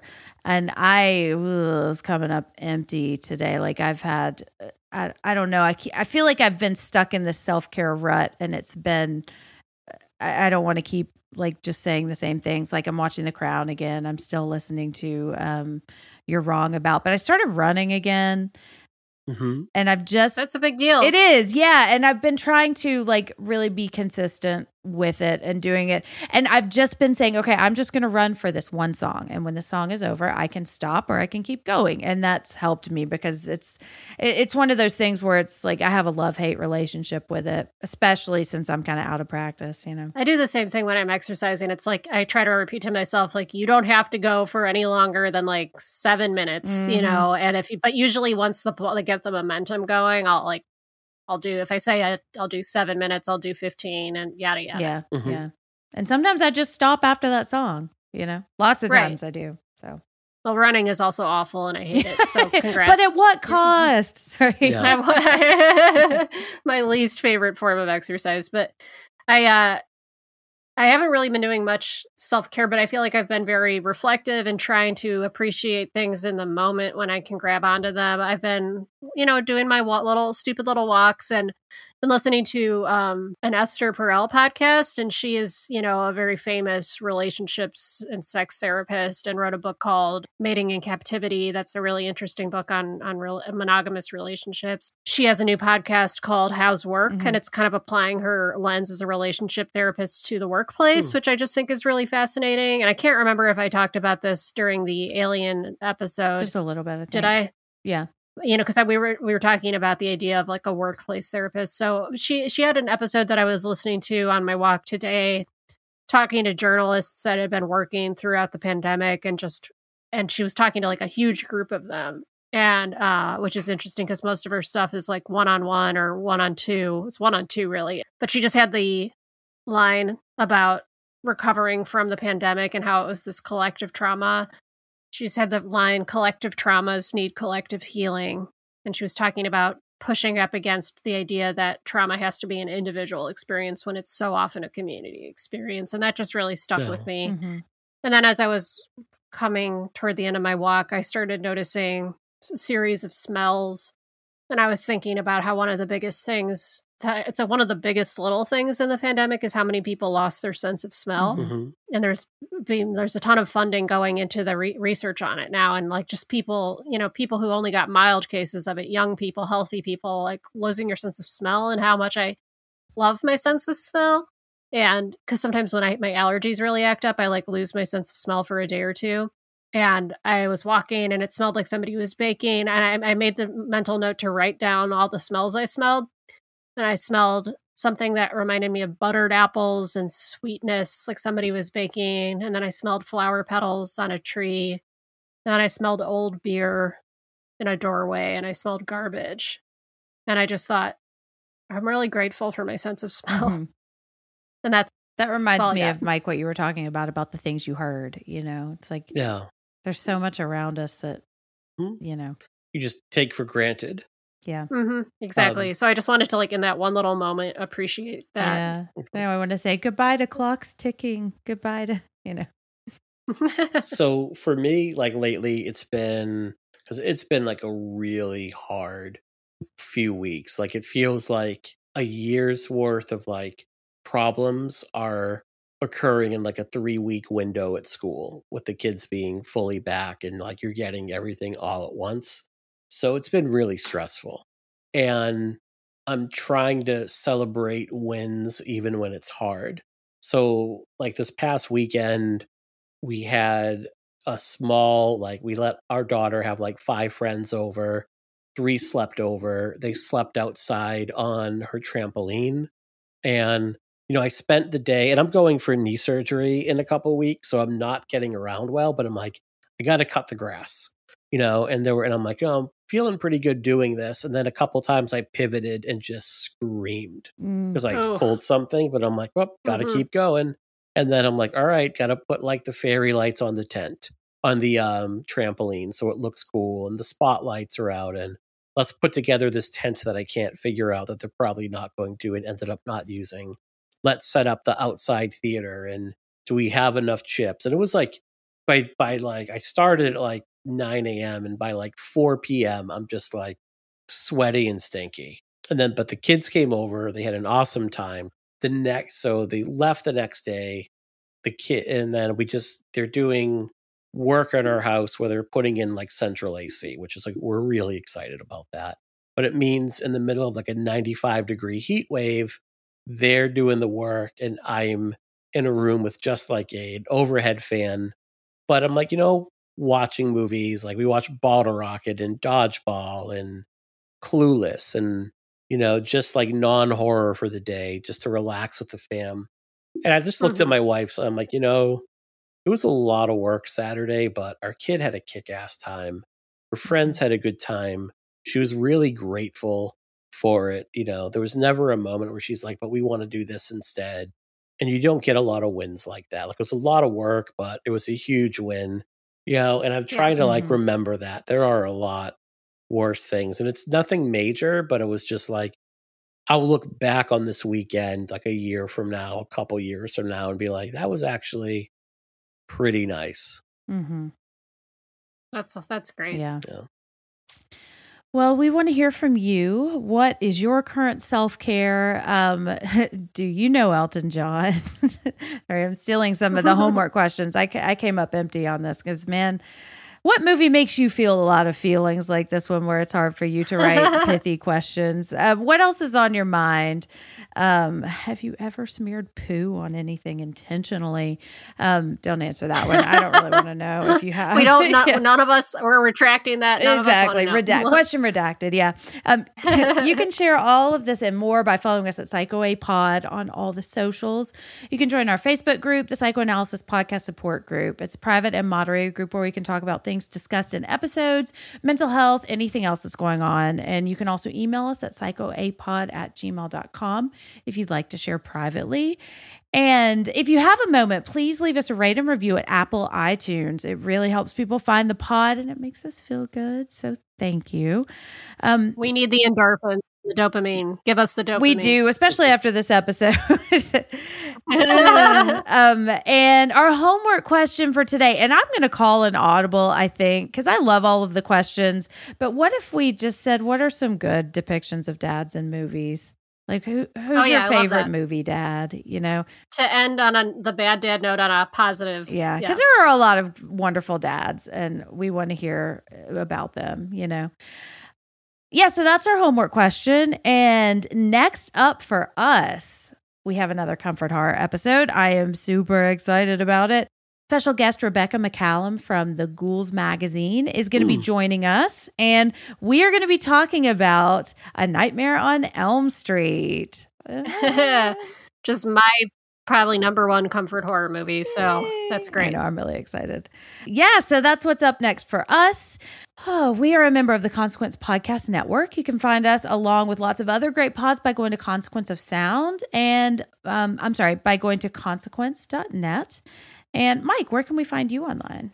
Sure. So, if you've listened to our episodes before, you may also know me from such podcasts as The Pod and The Pendulum, co hosted by Lindsay Traves, where we cover different horror movie franchises, one movie an episode at a time. As this episode drops, like we are entering the Conjuring verse. So, our first episode of The Conjuring is out. We have Annabelle next, and it's pretty interesting. Like, we released the episode of The Conjuring the weekend that Conjuring 3 debuted Uh huh. And I there's- was thinking about that. Mhm. there's this backlash against the movie. Like all of a sudden, people are learning that the Warrens weren't exactly the greatest people in the world. yeah. All the fair criticisms are suddenly becoming discourse. Uh-huh. Right.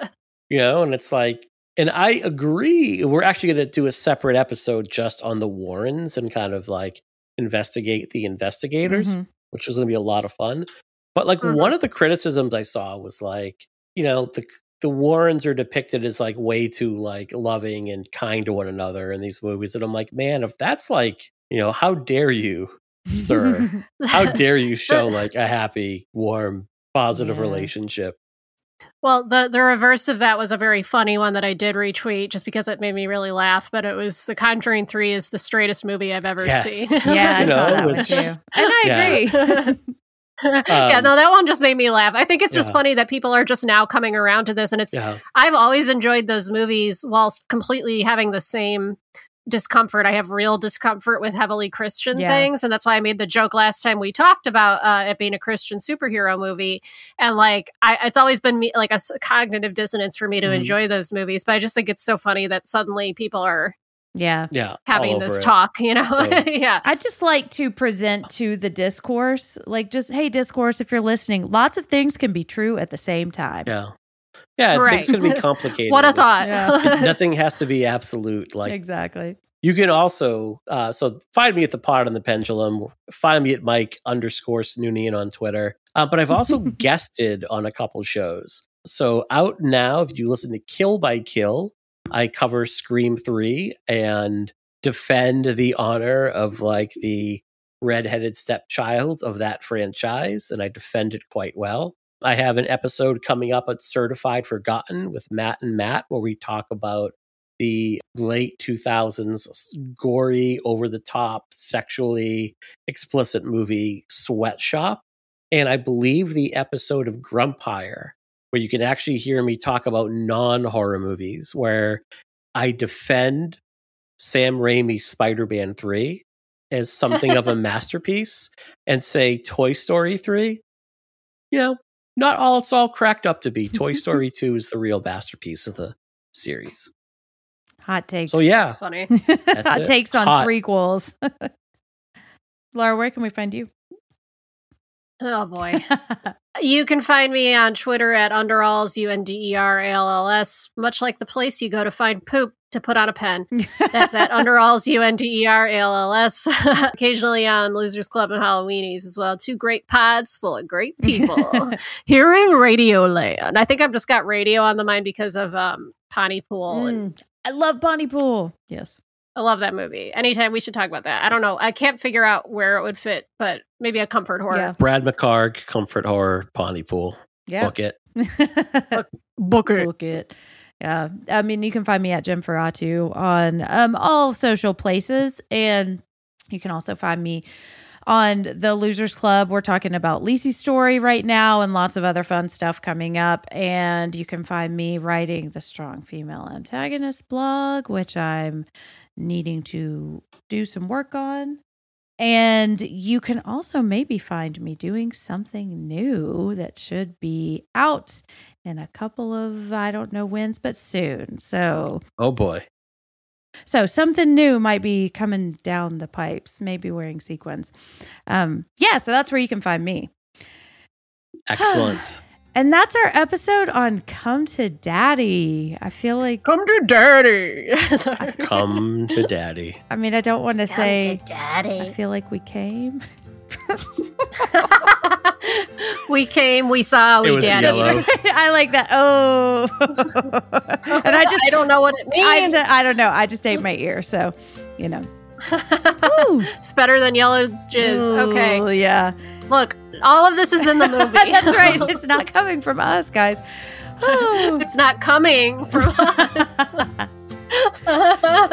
Kill me. Well, thank you so much for joining us for this series. It's late. I know, man, and this has been a, a lot of feelings here. Ah, so thank you. So- I cried. oh, listeners, thank you for joining us. We appreciate you spending your time with us. Please make sure to take care of yourselves and take care of each other. And with that, let's sign off. Whew. We came here to chew daddy gum. I'm sorry, that is so weird. I'll cut that, that out. is one consonant away from a much different. Ooh. Oh, ooh. Okay. Ugh. We came here to chew bubble gum and take care of ourselves. And we're, And we're all out of all bubble gum. really, we're out of it.